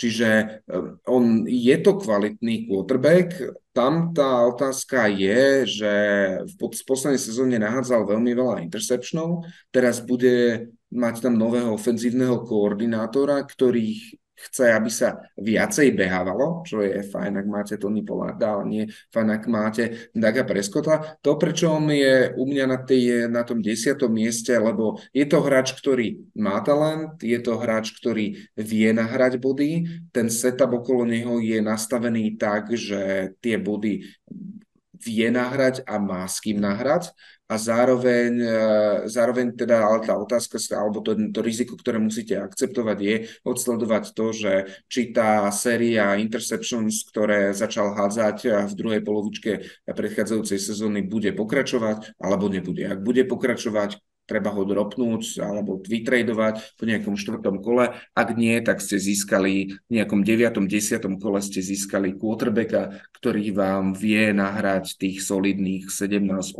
bodov, niekedy kľudne aj 25. Tak, to bola tvoja prvá desiatka, ako pri každej pozícii si povieme aj nejaké typy na tzv. sleepers, čiže zaujímaví hráči, ktorí idú neskôr a nejaké potenciálne busts, to znamená hráči, ktorí idú relatívne vysoko, ale možno ich produkcia tomu nebude zodpovedať. No a ja dopredu poviem, keďže tieto mená si mi neprezradil, že som veľmi zvedavý, kam z tých kategórií budú patriť jednak nováčik Anthony Richardson a zároveň quarterback Cleveland Browns Deshaun Watson. Začneme Anthony Richardsonom, o sme rozprávali. Je to jeden z tých hráčov, ktorému ja by som sa určite urobil všetko preto, aby som sa vyhol. Ja by som ho možno draftoval fakt úplne v tom záverečnom kole, že, že čo ak, čo ak je to druhý Fields, ale, ale, ale veľmi tomu neverím. Tá ofenzívna linea Colts je katastrofálna, ešte horšia v porovnaní s Bears, eh, ktorý sme tu nás spomínali, tá dovolila až 60 sekov. A rátam, že Jonathan Taylor pôjde preč, alebo aj keď nepôjde preč, tak budete mať running backa, ktorý nebude trikrát šťastný, že práve hrá v tomto týme. Tvoji najlepší receivery je tam Pittman a Perryman, čo sú fajn hráči, ale určite to nie sú VR1 alebo VR2 hráči. A navyše ešte, keď do toho zaráta, že Anthony Richardson, a ty si to tiež spomínal, je hráč, ktorý síce má silnú ruku, ale je známy aj pomerne veľkou nepresnosťou vo svojich nahrávkach, tak to mi hovorí, že môžem očakávať viacej interceptions v porovnaní s ostatnými quarterbackmi. To mi zároveň hovorí, že to bude hráč a tým, že je nováčik, ktorý sa bude snažiť viacej behávať, čo môže produkovať jednak fumble a je tam obrovské riziko zranení. A stále netreba zabudnúť na fantastického behového quarterbacka RG Freeho, ktorý tiež mal perfektné čísla, až kým neišiel hrať proti Ravens a od toho zápasu sa už prakticky do NFL poriadne nedostal. Takže toto je taký potenciálny bust pre mňa a veľká červená vlaječka pri tomto mene. No a čo, čo ten Dishon Watson? Dishon Watson mám úprimne ako slipra. Je to taký hráč, že nebral by som ho nejak veľmi vysoko. A veľmi vysoko rozumiem, že do nejakého 8-9 kolo, ale ak mi tam zostal v nejakom 11. kole, povedzme, lebo tá preseason mu zrovna nevychádza tak, ako on sám dúfal, alebo ako v Browns uh, verili, tak prečo nie? Je to presne ten hráč, ktorého si vieš zobrať v neskorom tom kole a ak sa chytí, tak to bude velikánsky bonus. On prvnež uh, sa odohrala celá tá saga obvinení, tak patril ku quarterbackom, ktorý z fantasy hľadiska sa pohyboval v top 5 a oproti tej predchádzajúcej sezóny, raz, dva, tri, oproti tej predchádzajúcej sezóny je o mnoho viacej zohratý so svojím tímom, mohol sa pripravovať, má jednu z najlepších ofenzívnych line, má veľmi kvalitný behový útok, má solidné zbranie do útoku, na ktoré, ktoré vie využiť či už Amari Cooper alebo Joku, tight. Čiže tie možnosti tam má, ten talent tam je, otázka je, že, že či za ten rok, čo vtedy nehrával, sa to vytratilo, alebo tam stále niekde je a Brown sa to podarilo, podarí to niekde oživiť. Preto to je taký potenciálny sleeper. Asi by som na ňom nestával svoju fantasy stratégiu a fantasy team, ale prečo nie ako QB2 s potenciálnym upsideom. Je to dobrá voľba. No a čo nejaký ďalší sleepers alebo potenciálny basti? Jedný z tých ďalších sleeperov, ktoré ktorí tam môžu byť, alebo na ktorých sa treba, by sa pozrel, je u mňa Aaron Rodgers. Je to hráč, o ktorom, ktorý takto nefiguruje v žiadnych z týchto rebríčkov, ale je to predsa len quarterback, ktorý je jeden z najlepších quarterbackov v celej, v celej lige. Má tam neskutočné zbranie, všetko tam je pripravené tak, aby ten tým začal vyhrávať a to je jeden úžasný potenciál, do ktorého asi treba, treba investovať. A ak rozprávam o potenciálnom baste, nie kvôli tomu, že očakávam, že ten hráč vyhorí, ale preto vzhľadom k tomu, v akých kolách sa zvykne brať, a teraz ťa si nepoteším, tak to je Daniel Jones. A Daniel Jones je úprimne jeden z tých quarterbackov, ktoré, ktorého ja by som napríklad uh, nebral. On aj v tej predchádzajúcej sezóne on nahral pomerne dosť veľa bodov, ale vďaka svojim nohám, lebo je to jeden z tých, alebo som do, do minulej sezóny ani poriadne nevedel, že je to jeden z tých mobilných a jeden z tých behových quarterbackov. A toto jeden je... z tých najrýchlejších, ešte ti poviem, ako jeho maximálne rýchlosti sú rovnaké ako Lamarové. No a u mňa všetci, všetci títo behoví quarterbacki sú hráči, ktorých mám veľmi veľké, veľmi veľké otázniky a možno niekedy vykričníky. A keď to skombinujeme s tým, že tá zostava, na ktorú vie hádzať, je do istej miery limitovaná. Sam si povedal, že Sakon Barkley, jeho top, top, top target pasový, tak to sú také otázky, že koho zobrať. A ja v takýchto situáciách, keď ich tam mám a mal by som tam na, na tom borde treba Rogersa a Daniela Jonesa, tak 10 z 10 zoberám Rogersa. Čiže asi, asi pri týchto hráčoch by som zostal.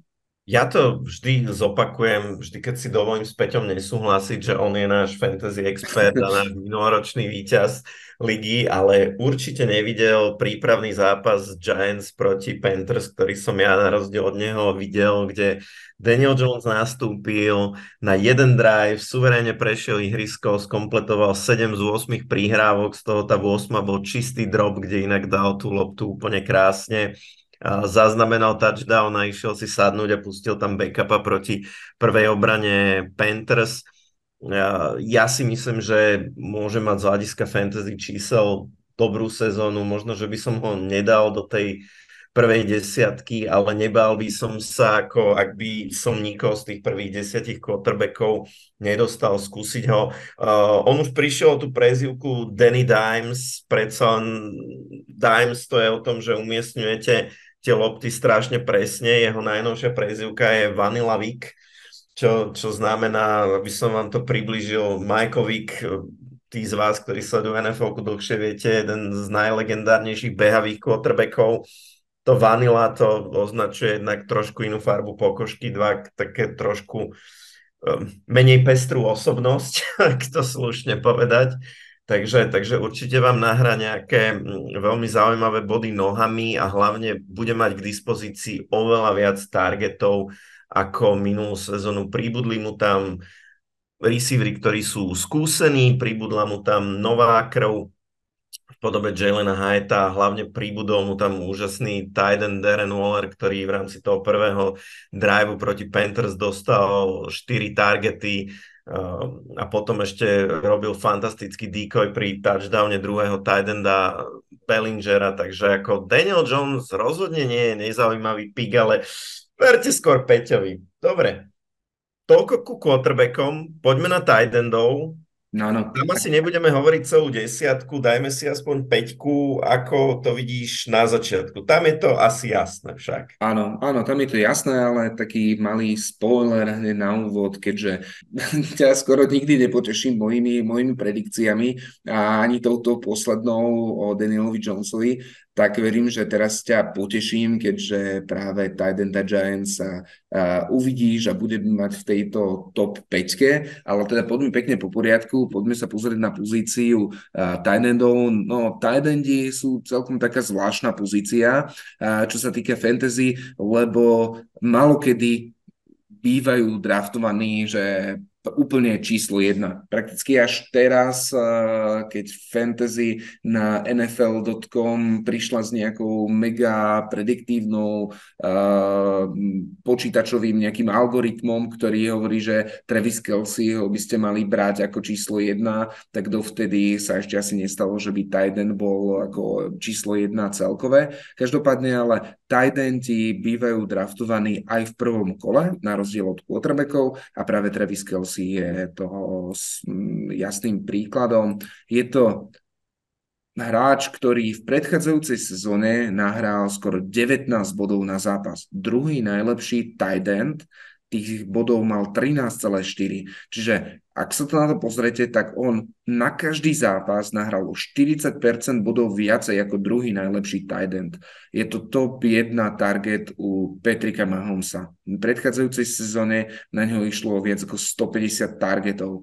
To sú neskutočné čísla, neskutočná produkcia, neskutočná stálica. A je, ak rozprávame o pozícii tight enda a hráčov, ktorí vedia byť fakt, že difference makery, tak toto je práve ten jeden hráč asi z celej tej, z celej tej skupiny a je absolútna jednotka na tejto pozícii.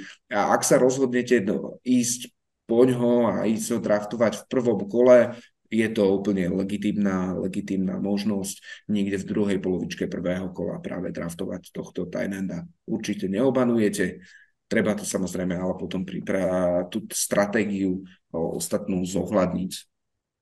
Je to určite ohromná výzva, najmä ak tých draftov za opaskom nemáte veľa, byť schopný tú zostavu vystavať dostatočne konkurencieschopne, ak, ak v prvom kole zoberiete Tidenda, môže to byť až, až, až moc náročné, ale tak ako Peťo hovorí, keď si zoberiete, že oproti nejakému tomu priemernému Tidendovi vám na zápas dá pri PPR lige o nejakých 7-8 bodov viac, no tak to je potom, potom celkom zaujímavé. Peťo, toto sa nedá nejak spochybniť, tak možno len otázka na teba. Si, si on the clock, si na šiestom mieste a uh, Christian McCaffrey a Austin Eckler už sú preč, to hovorím, lebo viem o tvojej afinite k running backom. Ale Travis Kelsey tam ešte stále je. Zoberieš ho alebo pôjdeš po nejakom receiverovi? Uh, takto, ak by tam bol, poviem, že Jamar Chase, Tyreek Hill, tak pôjdem po Tyrickovi Hillovi. Ak by mi tam zostal Cooper Cup alebo Stefan Dix a práve Kelsey, tak, uh, tak by som váhal naozaj, lebo Kelsey, ja aspoň pozíciu tight mám veľmi blízko k tej pozícii wide receivera, keď sa pozerám na celú tú schému a na celú tú stratégiu a je to naozaj reálny, ty si to povedal perfektne, difference maker v tom, že priemerný tight endi, ktorého každý musí mať minimálne jedného v lige, vám nahrajú okolo 7-8 bodov, on ich nahrá 18, to je o 10 bodov viacej. A zoženiete wide receivera, alebo viete draftovať z wide receivera, ktorý nahrá o 10 bodov viacej ako tí ďalší wide receivery, ktorých draftujú za vami. To je tá otázka, ktorú si, si treba dať pri draftovaní Trevisa Kelseyho. Takže ja by som, ja by som váhal a mm, neviem ti teraz úplne odpovedať, ale, ale zrejme, zrejme by som ho bral. Tak. Pri tight je pomerne konsenzus minimálne na celej tej prvej trojke, takže ja, ja normálne vyspojlujem, že na druhom mieste máš určite Marka Andrewsa z Baltimore Ravens, tak skús nám ale povedať aj prečo. Je to číslo jedna targetové v Ravens. My sme rozprávali, keď sme rozprávali Lamarovi, je to fantastická ofenzívna lajna, veľmi dobrá defenzíva, často si na ihrisku, pribudli tam noví receivery, čiže nebudú ťa zdvojovať, strojovať, štvorovať, ale budeš mať viacej priestoru na to, aby si sa vedel uvoľniť a v predchádzajúcej sezóne išlo na ňo 113 prihrávok. Ja budem očakávať aj v tejto sezóne, že minimálne rovnaký počet, keď nie ešte väčší, pôjde aj v tejto sezóne. Vďaka tomu, že obrana bude musieť e, rešpektovať, že sú tam aj iní hráči ako práve Mark Andrews. Hm. Na treťom mieste, opäť to je konsenzus úplne všeobecný, je TJ Hawkinson, Titans Vikings, ktorého ja osobne som v našej lige vo svojej nekonečnej sprostosti po prvých nevýrazných dvoch týždňoch, keď bol ešte v Lions, vymenil za Peta Fryermuta a potom si búchal hlavu o stenu, tak povedz nám niečo o tom, prečo TJ Hawkinson je dobrá voľba.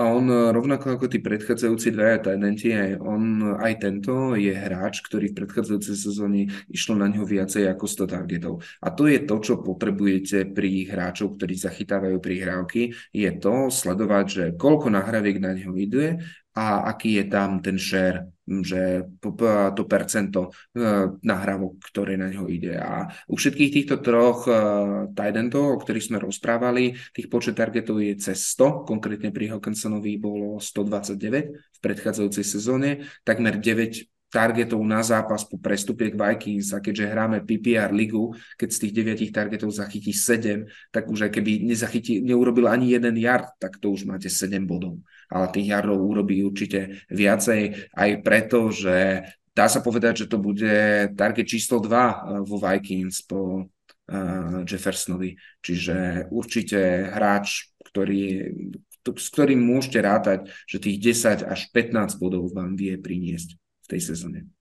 Po tej prvej trojke, za ktorú ale teda zaplatíte masnú cenu a vysoký pík, ideme už trošku do divočiny, tak e, trošku nás tej divočine zorientuj. Koho tam ďalšie ohľadať? Máme tam veľa hráčov, ktorí sú v takej tej jednej šedej zóne a mm, ak ich aj tu nebudete počuť a budete sa pýtať, že preboha, kde je ten, že Galas Godert a George Kittle, ja už teraz spoiler, spoilerujem, ale no je to preto, lebo každý z nich má nejaké plusy, každý z nich má nejaké, nejaké mínusy a je to o tom, ako si to zostaviate a čo v tých hráčoch vidíte. U mňa číslo 4 je Kyle Pitts, hráč tight end Atlanty Falcons, veľké sklamanie z predchádzajúcej uh, sezóny. U mňa je na mieste číslo 4 kvôli potenciálnemu upsideu, ktorý tento hráč má. Je to skvelý atlét s velikánskym potenciálom. Keď zabudneme na tú predchádzajúcu sezónu, kde Markus Mariota prakticky iba behával a keď už bol nútený nebehať, tak to hodil, tak v tej sezóne, kde sa aj hádzali nahrávky, eh, v roku 2021, tak na neho išlo, mal 68 zachytení pre viac ako 1000 yardov. Tento hráč má potenciál byť kľudne v top trojke Tidentov, možno aj v top dvojke, v závislosti od toho, ako bude využívaný práve v pasovej hre. To, čo tam sú otázniky, a to je presne, že ako sa vráti po tej, sklamané, po tej hroznej sezóne z predchádzajúceho roka, a nový quarterback, s ktorým ešte nehral, Desmond Breeder na pozícii quarterbacka spolu neodohrali žiaden ostrý zápas a samozrejme Bijan Robinson je v týme. A čo znamená, že asi zostávame pri behovej hre, že to bude um, run heavy offense, ale keď máte na druhej strane Bijona Robinsona na pozícii running backa, tak aj tá defenzíva to musí rešpektovať. A tým pádom pre Kyla Pizza a pre Drakea Londona na pozícii wide receivera to bude znamenať väčší priestor, na ktoré väčší priestor sa presadí. Tak práve preto je u mňa číslo 4, kvôli tomu potenciálnemu upside, ktorý vie nahrať. No a kto nám teda uzavrie prvú peťku a teda slúbil si mi, že ma potešíš, tak ma poteš. No, Darren Waller. A ja veľmi podobne je u mňa na tom ako George Kittle, a, ale sú to hráči, ktorí keď e, hrajú, tak vedia nachytať veľmi veľa bodov. A tento hráč to ukazoval už aj e, v Raiders. A aktuálne ja sa do toho nevýznam e, v tých do Giants a do toho tých zákulisných dohôd, aké tam sú, ale ja to vnímam tak, že toto by mal byť target číslo jedna pre Daniela Jonesa v celom tom týme, kvôli tomu tej fyziomónii, kvôli tomu, ako sa dokáže odpútať, kvôli tomu, aký rýchly to je, to je hráč. A pokiaľ tento hráč je na ihrisku, tak kľudne to vie byť ten hráč, ktorý vám v jednom zápase vie priniesť aj 25, aj 30 bodov, ako keby ste mali quarterbacka. Prečo je až piaty? Je preto, lebo je veľmi sa hovorí injury prone a to je hráč, ktorý laboruje pomerne často so zraneniami, takže pokiaľ sa rozhodnete pre tohto hráča, a inak to platí šťastie aj pri pizza, ale keď hovoríme aj o Georgeovi Kittlovi napríklad, keď si zoberiete niektoré z týchto hráčov, je veľmi dobré mať aj backupa na pozícii tight Možno nečakať, že potom z waveru niekoho zoberiem, ale obetovať nejaké 13. kolo a v 13. kole možno zobrať nejaký potenciál, nejakého potenciálneho slipera.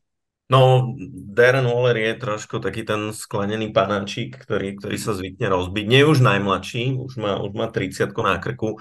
Bolo veľmi zaujímavé to, ako Giants v tom jednom drive v preseason, kedy hral, využili, pretože vôbec sa nestával len iba typicky ako tight end, ale bol aj na pozícii wideouta, vyrábal šialené mismeče všade, všade, kde sa dalo, pre zaujímavosť poviem, tento, tento hráč je a, a myslím prapravnukom legendárneho jazzového muzikanta Fedsa Wallera, ktorý je aj teda v nejakej Grammy Hall of Fame a je to, je to veľká jazzová legenda, tak, tak možno, že po ňom má také šikovné ruky, ktorými zachytáva tie, tie príhrávky a ja teda pevne verím a dúfam, že aj Vlado Kurek by to potvrdil, že teda dúfame, že sa mu v Giants bude dariť a v tom jednom drive z 8 targetov, ktoré Daniel Jones hádzal, tak na ňo smerovali 4 takže toto trošku tak predznamenáva tú jeho produkciu, ale tam je naozaj kľúčové, aby zostal zdravý.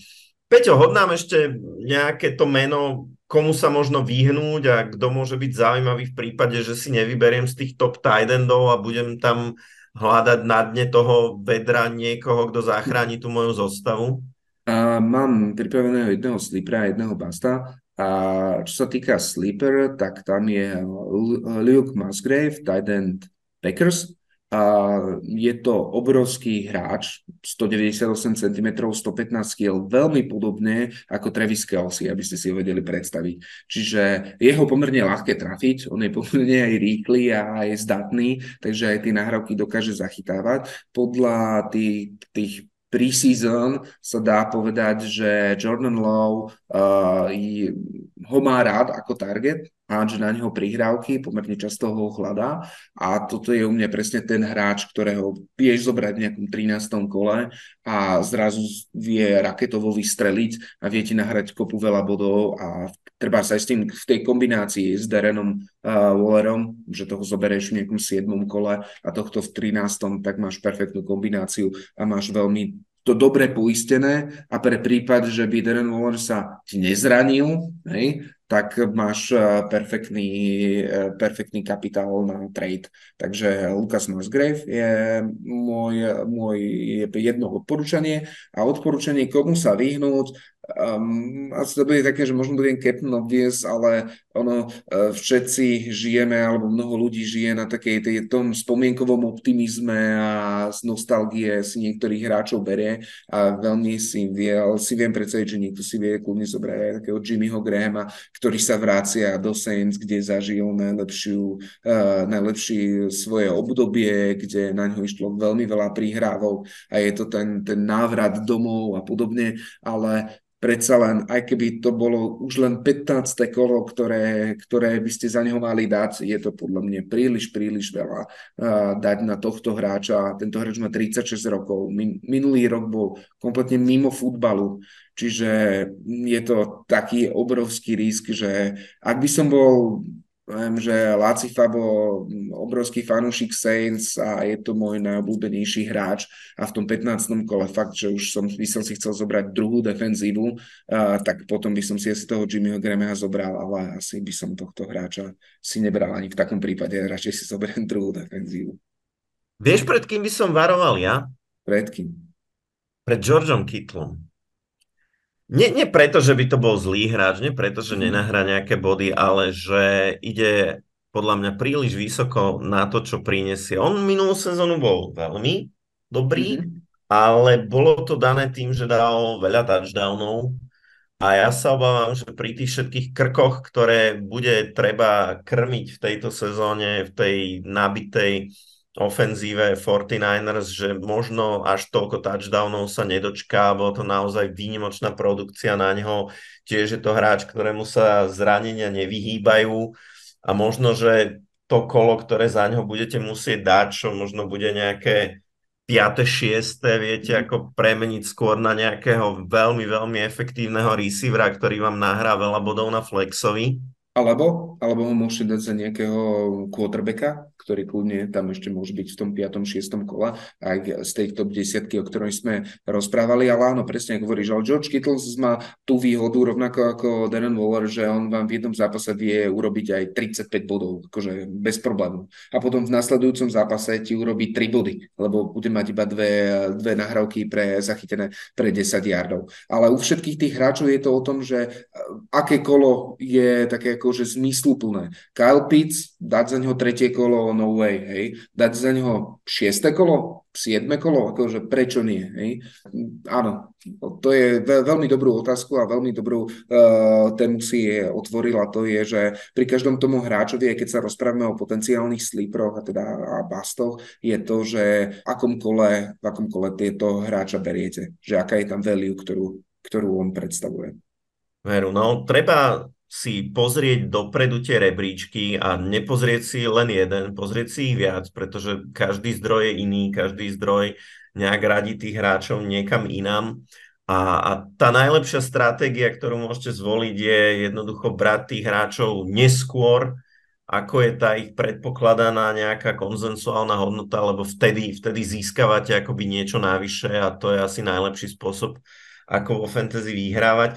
Tým sme v zásade vyčerpali tie pozície, ktoré sú skillové, nepovenovali sme sa kickerom a defenzívam, ale to je asi, Peťo oprav má také trošku veľmi zameniteľné a bola by možno škoda tomu venovať príliš veľa času.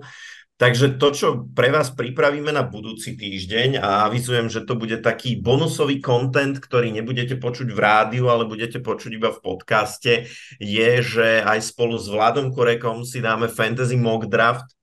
Týždeň pred tými ozajstnými. Budeme v rámci toho draftu jednak hovoriť, kto z nás draftuje koho. Zrejme vám potom postneme na sociálne siete nejaké, nejaké obrázky toho, kto z nás aké týmy nadraftoval. Ale hlavne počas toho budeme hovoriť prečo, budeme rozoberať stratégie a špeciálne ak ste nováčikovia, niekto, kto sa ešte len chce dostať do fantasy, tak sa oplatí si to vypočuť, aby ste jednoducho okrem tých typov na konkrétnych hráčov zistili, ako sami musíte uvažovať, keď ste na tom draftboarde, keď na každú tú voľbu budete mať len tých 30 sekúnd a budete musieť zvoliť hráča, budete pod časovým tlakom, tak budete vedieť, akým spôsobom uvažovať. No ale to bude až budúci týždeň. Tento týždeň je tento a jeho program sme v tomto momente práve vyčerpali. Ak ste sa dopočúvali až sem, tak ste úplne úžasní a dúfame, že si nás pustíte aj o týždeň, či to bude z rádia, alebo či to bude tuto, kde počúvate teraz náš podcast, aj teda, ako som hovoril, spolu s Vladom Kurekom. Kým ten budúci týždeň príde, tak sa s vami lúčime. Ja som Vlado. Ja som Peťo. Ahojte.